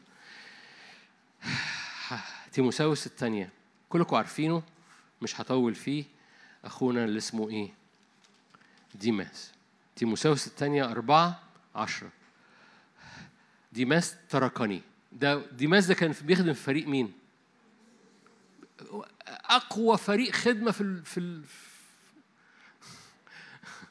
أقوى فريق خدمة في الموسم في الكنيسة. يعني يقول لو يهوذا كان في فريق يسوع ده ديماس فريق بول بو فريق بولس. يعني في فرق خدمة تانية. كان في بطرس كان معاه فريق كان في في كان في حركة من كل الرسل. مرقس جا مصر وهكذا. في كل الرسل اتحركت. أقوى فريق وأشهر فريق بولس. وديماس كان من من المتقدمين. لو قريت في فيليمون يقول لك ديماس قبل لوقا. يعني لوقا اللي كتب إنجيل لوقا ديماس كان سابقه. وكان في فريق بو... عارفين إيه فريق بولس؟ بلغة النهارده. يعني ده كان بيحضر اجتماعات الخدمة بتاعت بولس. يا كده كانوا بيقولوا إيه؟ ده كانوا بيعملوا كسر الخبز مع بعض. فريق بولس wow ده أكيد بقى كان يجنن. كان بولس كان بياخده على جنبه يعملوا تلمذة خاصة يقولوا أنا أبوك وتلمذة وعمل عمل عمل كورس التلمذة بتاع بولس. أحسن كورس تلمذة في الدنيا. في السوق. وكمان كان متقدم ده ما يسقطش. سقط. ليه؟ لأنه القصة إن اتسرسبت الدنيا، إيه اللي اتسرسبت الدنيا؟ العالم، دي مثل كان لأنه إيه؟ حب العالم الحاضر. ببساطة. تقول لي طب دي طب افرض أنا وقعت في العالم الحاضر. أقول لك فاكر سليمان؟ لن تسجد لآلهة أخرى لو سجدت في المجد. درس سليمان قوي جدا درس آدم قوي جدا درس يهوذا قوي جدا درس ديماس قوي جدا. بس الدروس بالمناسبة كل ما تمشي من الدرس الأولاني تجدها أسهل جدا سهلة جدا. إنك لا ت... إنك لا ت... لا تزل أبدا بقى سهل جدا. لو أنت اتعلمت هذه الدروس البسيطة اللي هي فيها بتتنفض من ال... من ال... من ال... من البطانية السوداء اللي اترمت على حياتك. أوكي. أنا أنا اللي بقول بقى أنا طولت عليكم. هختم بواحد بس هذا الواحد في العهد القديم حسقيال. حسقيال. أنا ببصيت على خمس أشخاص لا يمكن أن ي... أو صعب إن هم يسقطوا. عشان الدروس اللي منها في في ضمان لعدم أن لا نذل لو دول سقطوا وتعلمنا دروسهم فكان بالحري. حسقيال 28 أنتوا حلوين؟ تشجعوا. أنا قربت اخلص هللويا. قولوا هللويا. قرب يخلص هللويا. قرب حسقيال 28 مين حسقيال 28 ده لوسيفر. لوسيفر بجلالة قدره. ده كان ملاك. ده كان الكروب المظلل على المجد. يعني ده كان كان قدام المجد. ده مش بقى سليمان. ده ده ده ملاك. وقدام المجد face to face حد عنده خبر إن لوسيفر سقط؟ نشكر إنكم عندكم خبر يعني. آية 14 أنت الكروب المنبسط المظلل أقمتك على جبل الله المقدس كنت بين حجارة النار تمشيت أنت كامل في طرقك من يوم خلقت حتى وجد فيك إثم إيه الإثم؟ كثرة تجارتك ملأوا جوفك إيه القصة مع لوسيفر؟ لوسيفر كان بيعبد قدام المجد لغاية لما دخل جواه إثم. إيه الإثم اللي دخل؟ بقى جواه أجندة خاصة إنه يتاجر بالمجد. يعني إيه أجندة خاصة إنه يتاجر بالمجد؟ ده هذا ال ال ال ال هذه المواجهة بيواجهوها الخدام أو أو كل ولاد الرب زي ما اللي عليهم عندهم هبات روحية. بيقفوا قدام الرب بيقفوا قدام المجد فبقى عندهم هبات روحية. فبقى عندهم الفرصة إن هم يجذبوا العين ليهم ويتاجروا بهبتهم أنتوا جمال. اللي بيقفوا قدام مجد الرب ويخدموا الرب بهبات روحية بيبقى عندهم الفرصة إن هم يجذبوا العينين لنفسيهم ويتاجروا بمواهبهم. دي خطية لوسيفر. وحلو إنها تتقال كده على بلاطة. على بلاطة لأنه ممكن حد يتاجر بالنبوة ممكن حد يتاجر بالشفاء ممكن حد يتاجر بالوعظ ممكن حد يتاجر بأيا كان الهبة الروحية اللي على حياتك وتت... يعني إيه تتاجر بيها؟ يعني تجذب الانتباه ليك. ده اللي لوسيفر عمله. قال أنا وقعد يتاجر بالهبات الروحية اللي على حياته. فأول ما اللي عندهم هبات روحية يجذبوا الانتباه لنفسهم ويتاجروا بالهبات الروحية بتاعتهم دي خطية لوسيفر. قلت طب أنا مش عارف يمكن أنا كده أنتوا عارفين الطبيعة الشرقية بتاعتنا؟ آه أنا كده. حبيبي بص ببساطة عندك أجندة خاصة بتبني ملكوتك أنت؟ بتجذب الانتباه ليك؟ تحكي عن آخر معجزة أنت عملتها ولما قلت الكلمة اللي ما حصلتش حصل اللي ما حصلش ولما فتحت لو عملت كده تك اوعى توب ارجع اغتاظ احتج مخافة الرب تملاك ارجع ببساطة. فلا تتاجر بالهبات الروحية وما يبقاش عندك أجندة خاصة لبناء اسمك. إمتى برج بابل بقى برج بابل؟ لما قالوا نصنع لأنفسنا اسما. لو بتعمل لنفسك اسم تكير لو بتتاجر بالهبة الروحية تكير ليه؟ لأن دي خطية لوسيفر مش أقل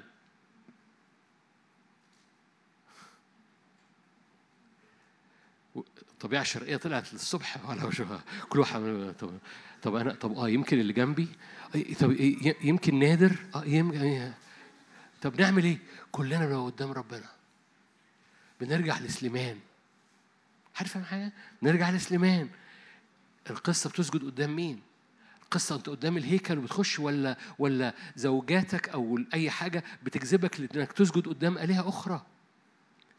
مش مدرك الكرامة اللي نازلة النهارده ده آدم. مش مدرك الكرامة اللي نازلة النهاردة وبتحاول تاخد كرامة من محبة الناس أو من من أي حاجة فبتبيع نفسك للناس عشان الناس تحبك.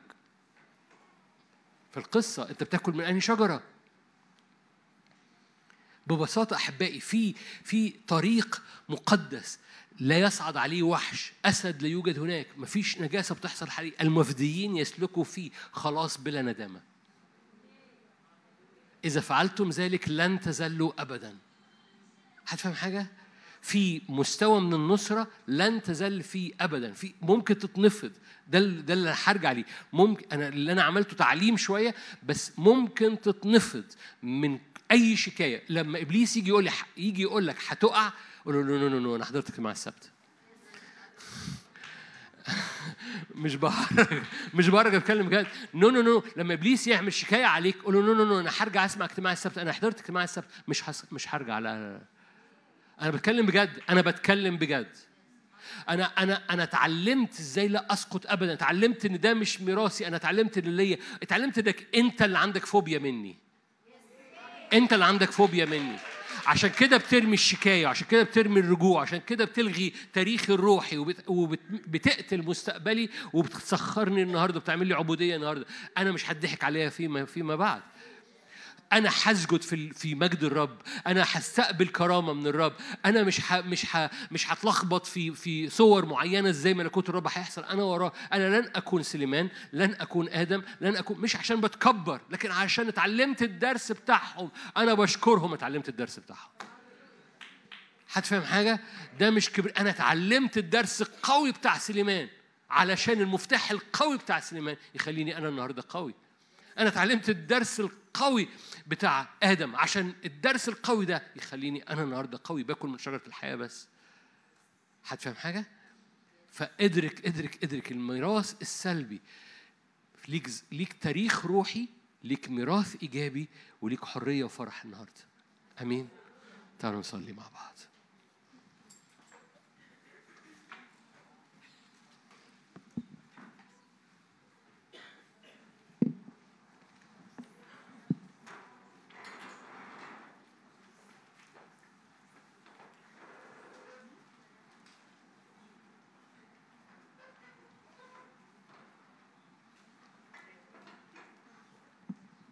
هللويا هللويا هللويا مد إيدك أو ارفع إيدك وقول أنا بنفض كل تراب بنفض كل تراب لو حابب تقف انت قاعد بالك كتير لو حابب تقف كده عشان مجرد تحرك.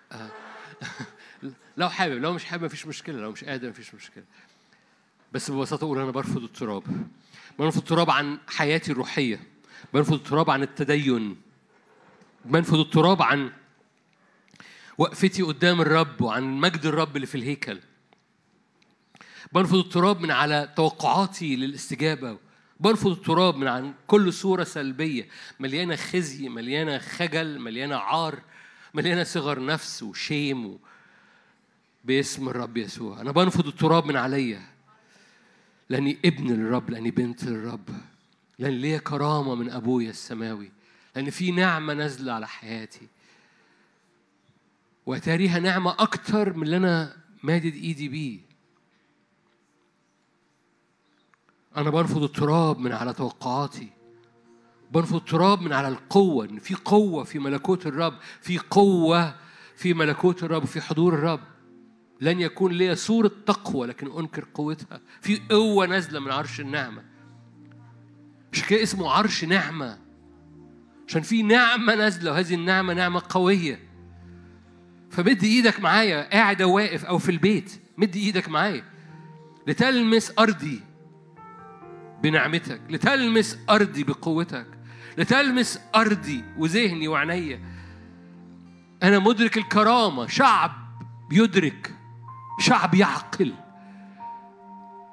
شعب لا يهلك لأنه مليان تمييز. هللويا. إن مجد الرب يتسجد قدامه كل يوم.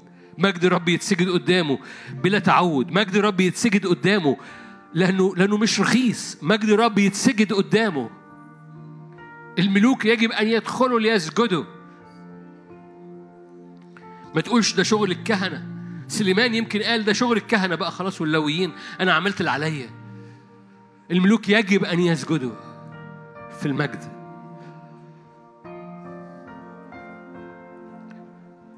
لكي يستقبلوا نعمة نعمة نعمة نعمة نعمة. فمد إيدك. نعمة يا رب. تلمس الكور بتاعنا العمق بتاعنا الجذر بتاعنا. نعمة نعمة نعمة نعمة نعمة. تلمس جذور أبطالك فيتنفضوا من من أي تعودات وينفضوا التراب ويخلعوا الثياب القديمة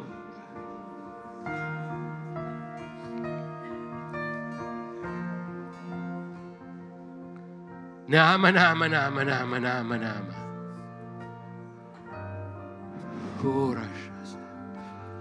أي كرامة؟ إنسان في كرامة. هللويا يا رب. إملانا روح الفهم لكي نفهم الكرامة إنك بتتمشى معانا إنك ساكن فينا. لن نخطئ خطية آدم لن نخطئ خطية سليمان. بنتعلم الدرس الغالي منهم. بنحب حضورك كل يوم بنحب مجدك كل يوم بنتمشى معاك ودي كرامة كل يوم. هللويا. فلن نأكل من شجرة أخرى لن نأكل من شجرة أخرى. أنت الشبع أنت الدسم أنت النعمة أنت الطعم الحلو اللي مفيش زيه. أي شجرة أخرى لا, طعمها لا يساوي طعم شجرة الحياة. أنت شجرة الحياة. لا مثل لك.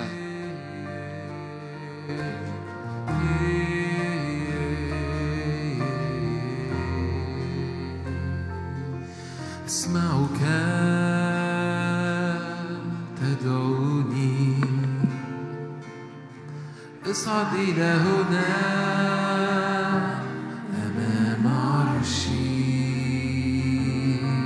أسمعك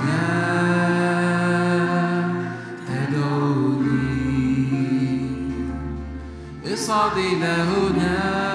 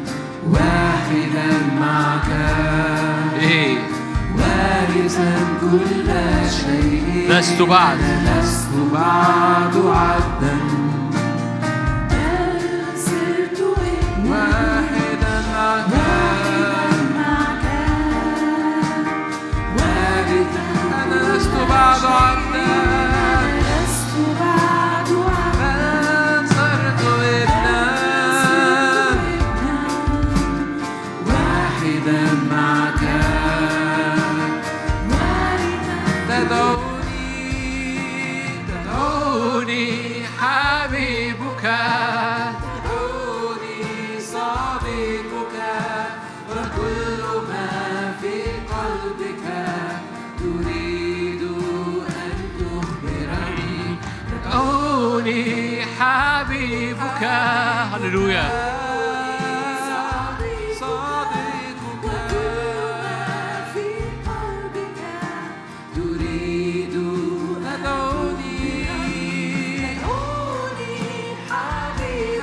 نفضل التراب. نفضل التراب. لا تراب على القيمة لا تراب على الدعوة. حيث روح الرب هناك حرية. لا تراب. أنت هنا الآن. لا تراب على الكرامة. هنا الآن. لا تراب على الزيت النازل من عرش النعمة التكليف. حيث روح الرب هناك حرية هناك حرية. لا خزي شرقي.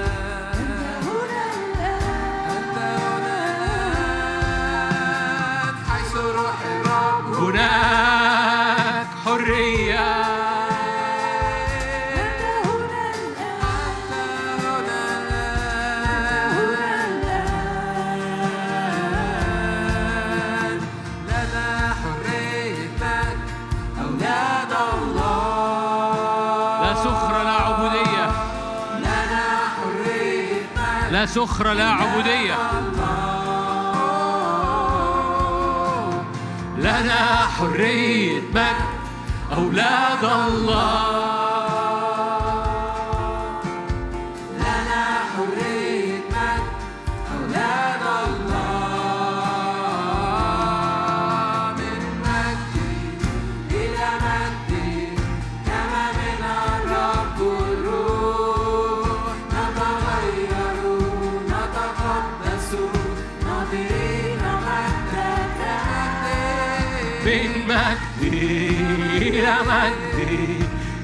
من الرب الروح.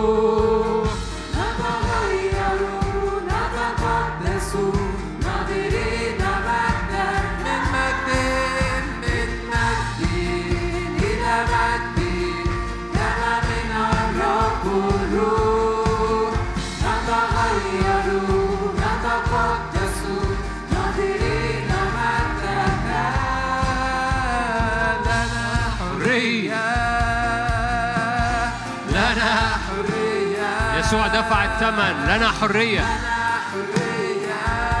لنا حرية بدم يسوع. اعلن لي حرية. حرية مجد أولاد الله.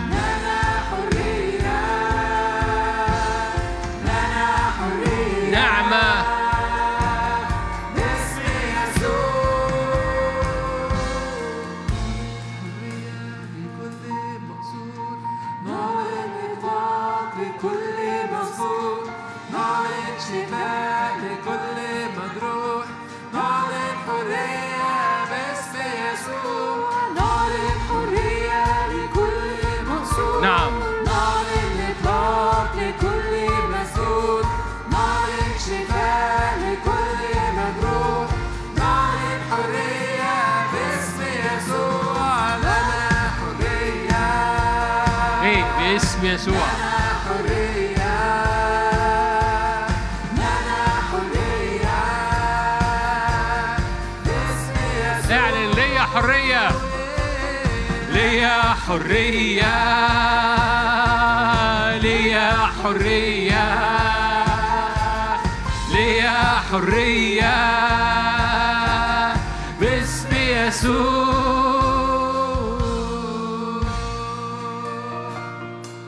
نعم.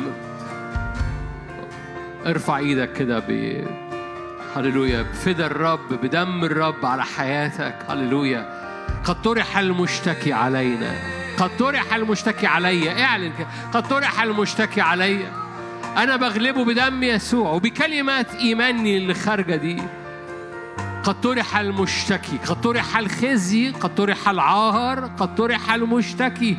اللي بيقول لي ارجع لأثقالك وارجع لتقلك وارجع لخوفك. قد طرح المشتكي.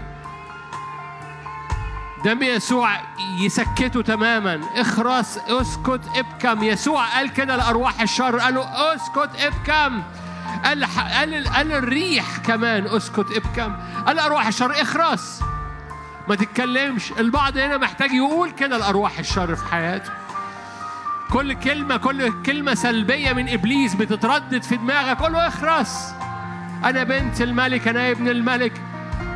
ليا حرية ليا حرية. هنقولها بس ليا حرية. ليا حرية. هللويا. ليا حرية بدم يسوع. ليا سما مفتوحة. ليا حريه ليا حرية. ليا حرية. بدم يسوع. ليا حرية. هم غلبوه. باسم يسوع ليا حرية؟ ليا حرية نعم ليا حرية؟ قد طرح المشتكي. قد طرح المشتكي.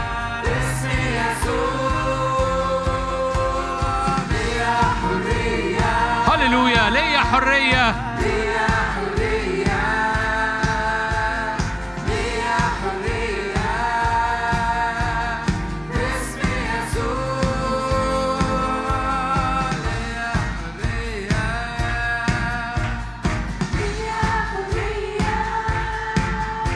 هللويا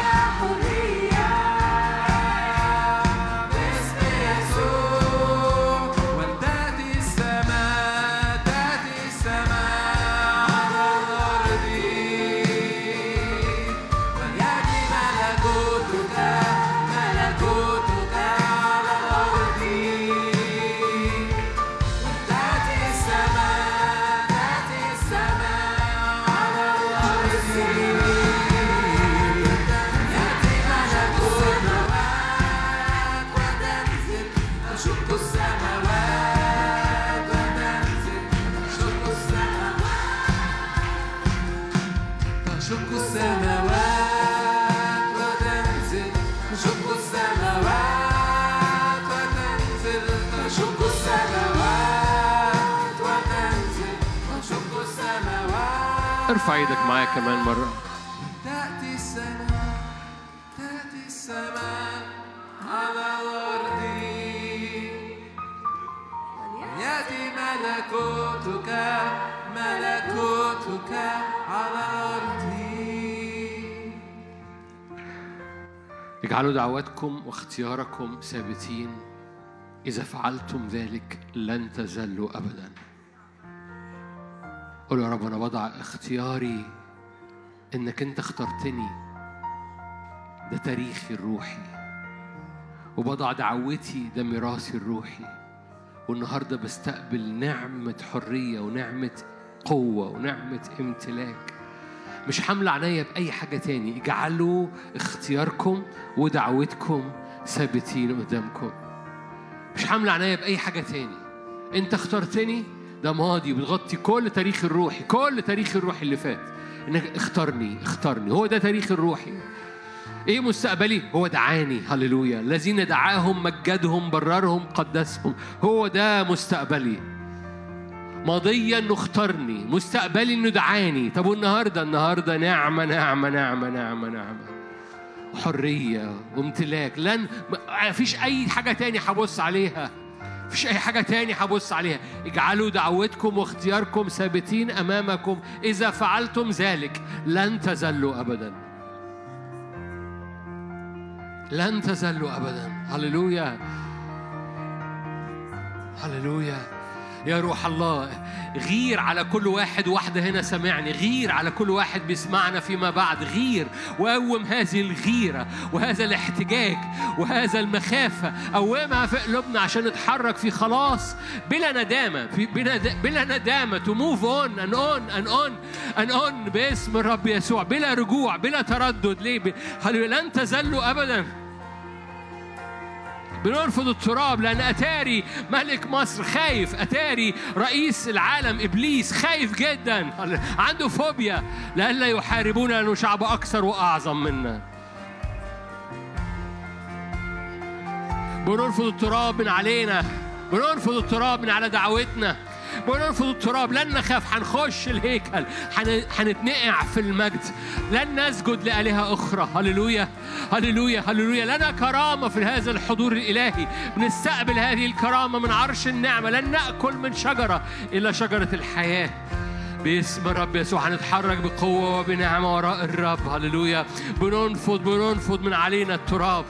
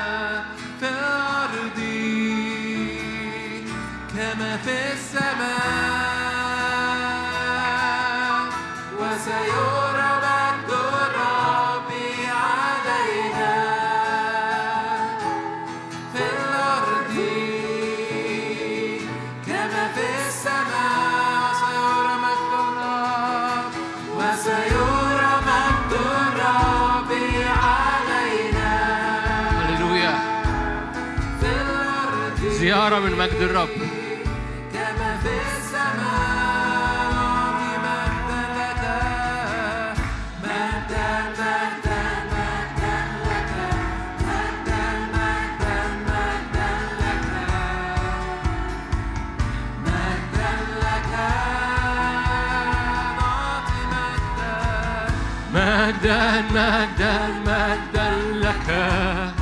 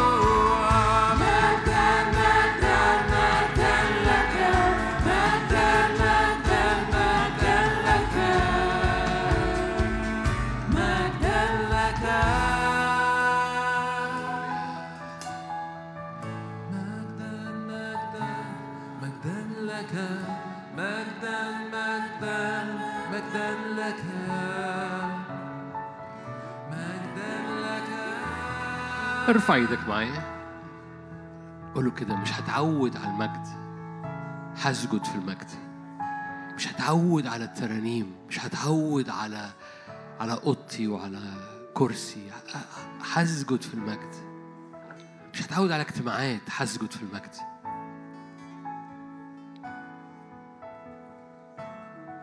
نارك قدامي. هقدم كل الذبيحة. 120 ألف من الغنم. هقدم الكل. مش هتعود على في هيكل وفي كهنة فأنا كملك ما جيش وأسجد هسجد. كل يوم المجد شغال المجد أون. نعمة نعمة نعمة نعمة. أي كرامة مثل هذه؟ أي كرامة يا رب تديها لنا؟ أي كرامة يا رب؟ إزاي إزاي نحفر آبار بعيد عنك؟ وأنت المية الحية. إزاي نحفر آبار مشققة لا تضبط ماء وأنت المية الحية؟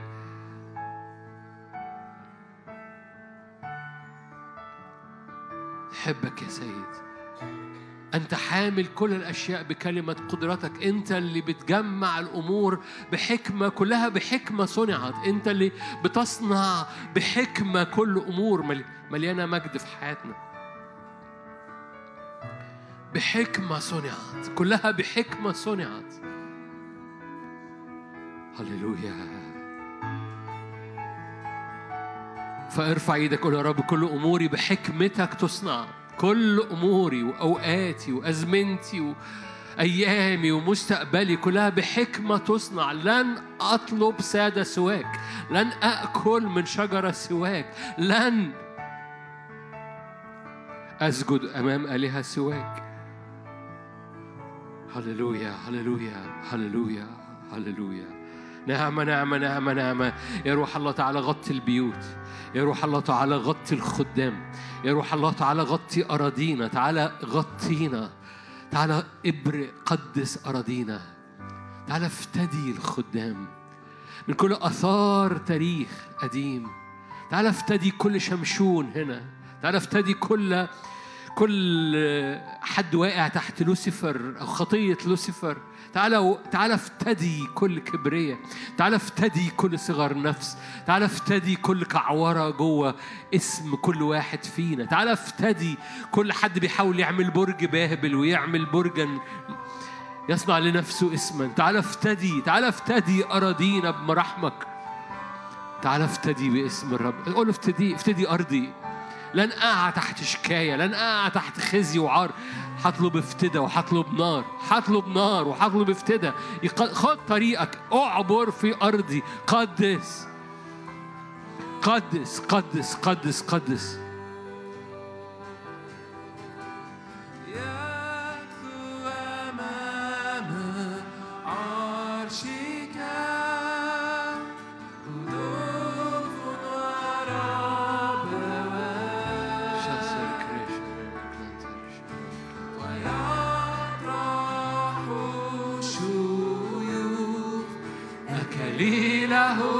لك.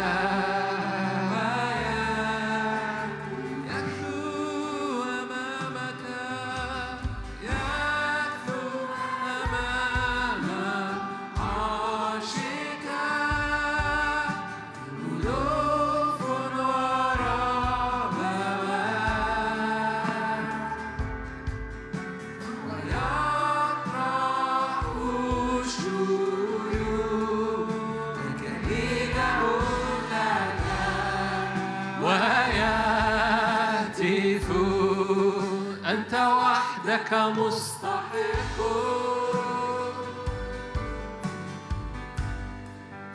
أنت وحدك مستحق. فمنك كل الأشياء وبك كل الأشياء. ولمجدك أنت وحدك مستحق السجود. هللويا. أنت وحدك مستحق.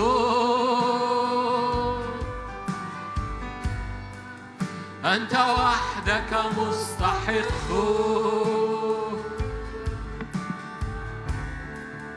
فبك كل الأشياء وبك كل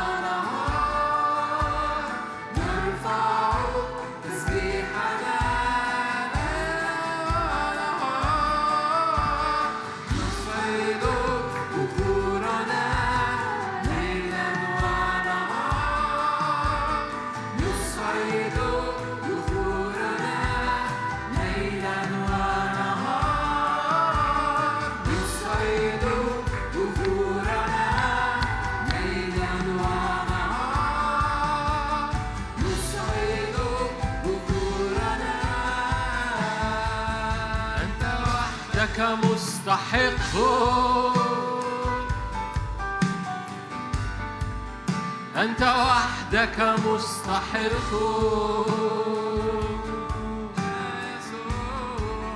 فمنك كل الأشياء.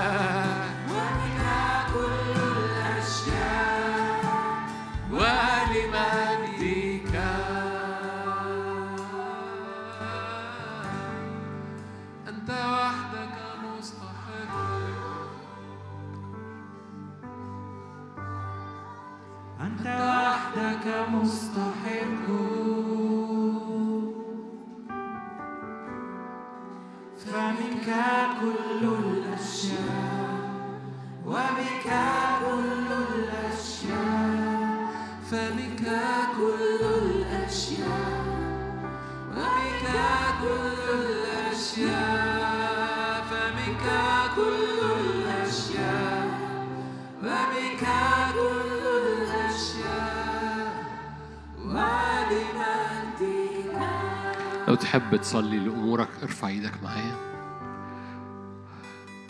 أبويا السماوي أنت كل أمور بتصنعها بحكمة كلها بحكمة صنعت. فأنا برفع إيدي من أجل كل أمور شخصية كلها بحكمة تصنع. كل القرارات كل خطوات جاية كل أزمنة مستقبلية كلها بحكمتك تصنع. فتصير صحيحة تصير حسنة تصير جميلة تصير سلسة تصير مليانة بركة. يدك الصالحة توضع عليها لأنها بحكمتك أنت بتصنع. كلها بحكمة تصنع. كل قرارات كل أبواب كل خدمات كل أراضي كل كل عبور بوابات كلها بحكمة تصنع كلها بحكمة تعبر. ليس بتحت الشمس قوة ليس تحت الشمس قوة. باطل أباطيل وقبض الريح تحت الشمس. أما من عندك أنت منك وبك ولك كل الأشياء. أبويا السماوي بنغطي بيوتنا بنغطي مستقبلنا بنغطي تاريخنا بنغطي الخدمة خدمة كل واحد واحدة هنا بنغطي إطلاق الدعوة في حياة كل واحد واحدة بنغطي يا رب الأسر وال لو أنت شاب غطي أهلك ولو أنت أب وأم غطي ولادك لو أنت قرارات جديدة غطيها بدم الحمل قول يا رب كلها بحكمة كلها بحكمتك أنت تصنع. يضيء عليها نور تصير أمورنا بالله معمولة. نعمة نعمة نعمة نعمة بنحمدك من أجل الكرامة النازلة. نحمدك من أجل النعمة النازلة. كل يوم كل يوم مراحمك جديدة. كل صباح فقول يا رب أرضي تستقبل مراحمك أرض تستقبل كرامتك أرض تستقبل مجدك أرض تستقبل تقديسك أرض تستقبل برك أرض تستقبل نورك أرض تستقبل معجزتك. كل يوم مراحمك جديدة كل صباح تسيك حوالين رجلي تحفظني. فلا أميل يمين ولا أميل شمال. هللويا. تحفظني باسم الرب يسوع في القاز صلي معايا صلي. ما هللويا باسم الرب يسوع. لأن الأرض أعطاها البني الأرض بتخضع. الأرض بتخضع. هللويا. الأرض مش بتنحني الأرض بتخضع.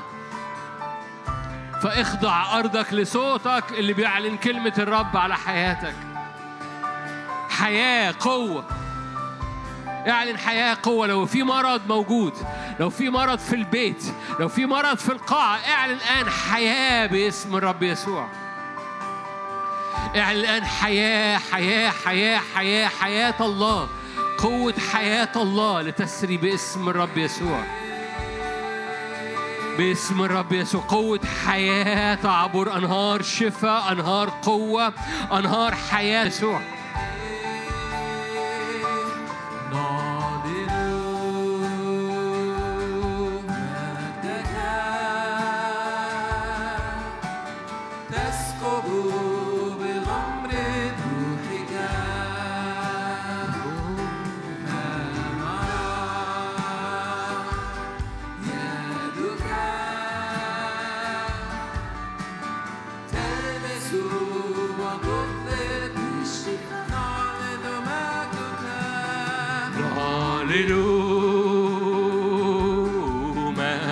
مجدك استقبل كرامة استقبل نعمة. بغمر روحك إنسان في كرامة يجب أن يفهم.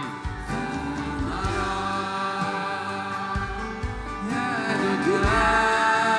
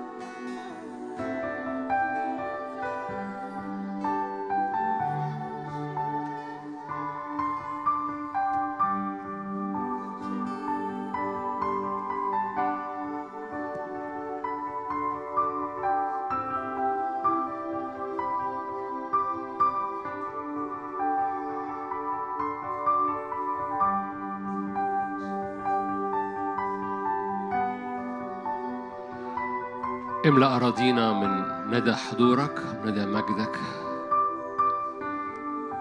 غطي بلدنا ارفع إيدك معايا من أجل البلد. باسم يسوع. أبويا السماوي افتح قوى السماوات قوى البركة قوى النعمة قوى حضورك علينا. افتدي الأرض من كل لعنة افتدي أرضنا من كل لعنة. انت قلت أنتم ملح الأرض. لما موسى سجد قلت الأرض بقت مقدسة. الأرض هي لعنه بقت مقدسة. حول يا رب تاريخ أرض مصر. من إنها أرض رجعها لتاريخها الروحي إنها أرض مخازن. لن يلغى تاريخ يوسف. لن يلغى تاريخ يوسف من أرض مصر. لن يلغى تاريخ يوسف. أرض مخازن أرض بركة أرض يأتي إليها. الشعوب المحيطة يجد فيها خبز. لن يلغى تاريخ يوسف. وإحنا بنقف هنا نعلن بنثبت تاريخ يوسف بنثبت افتداء في الأرض بنثبت خلاص في الأرض بنثبت مخازن الأرض بنثبت قوة مفتوحة مذبح للرب وعمود عند تخمها بنثبت إنك قلت شعبي مصر بنثبت يا رب إنك قلت يا رب إنك إن طالما في كنيسة في أرض البر يرفع شأن الأمة بر الكنيسة يرفع شأن الأمة. باسم الرب يسوع. يا روح الله تعالى ارفع شأن الأمة. بسبب إن في كنيسة واقفة قدامك يا رب تعالى ارفع شأن الأمة. مش لغرض الأمة لكن لغرض امتداد ملكوتك. لغرض امتداد ملكوتك باسم الرب يسوع. لامتداد ملكوتك وللسلام لا نهاية. لامتداد ملكوتك وللسلام لا نهاية في اسم الرب يسوع. فروح الله تعالى على بلدنا تعالى على حدود بلدنا. صلي مرة تاني من أجل الحدود. مهم جدا حدود البلد. حدود شرقية غربية شمال وجنوب حدود مع السودان حدود مع مع مع غزة حدود مع ليبيا حدود البحر حدود صلي من أجل الرب يقف على الحدود يحفظ الحدود يغطي الحدود يقدس الحدود. باسم الرب يسوع. باسم الرب يسوع. باسم يسوع. هللويا.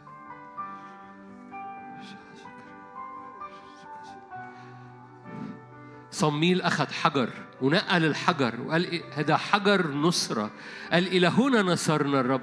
إحنا بننقل الحجر وبنضعه عند التخوم. نقول إلى هنا نصرنا الرب.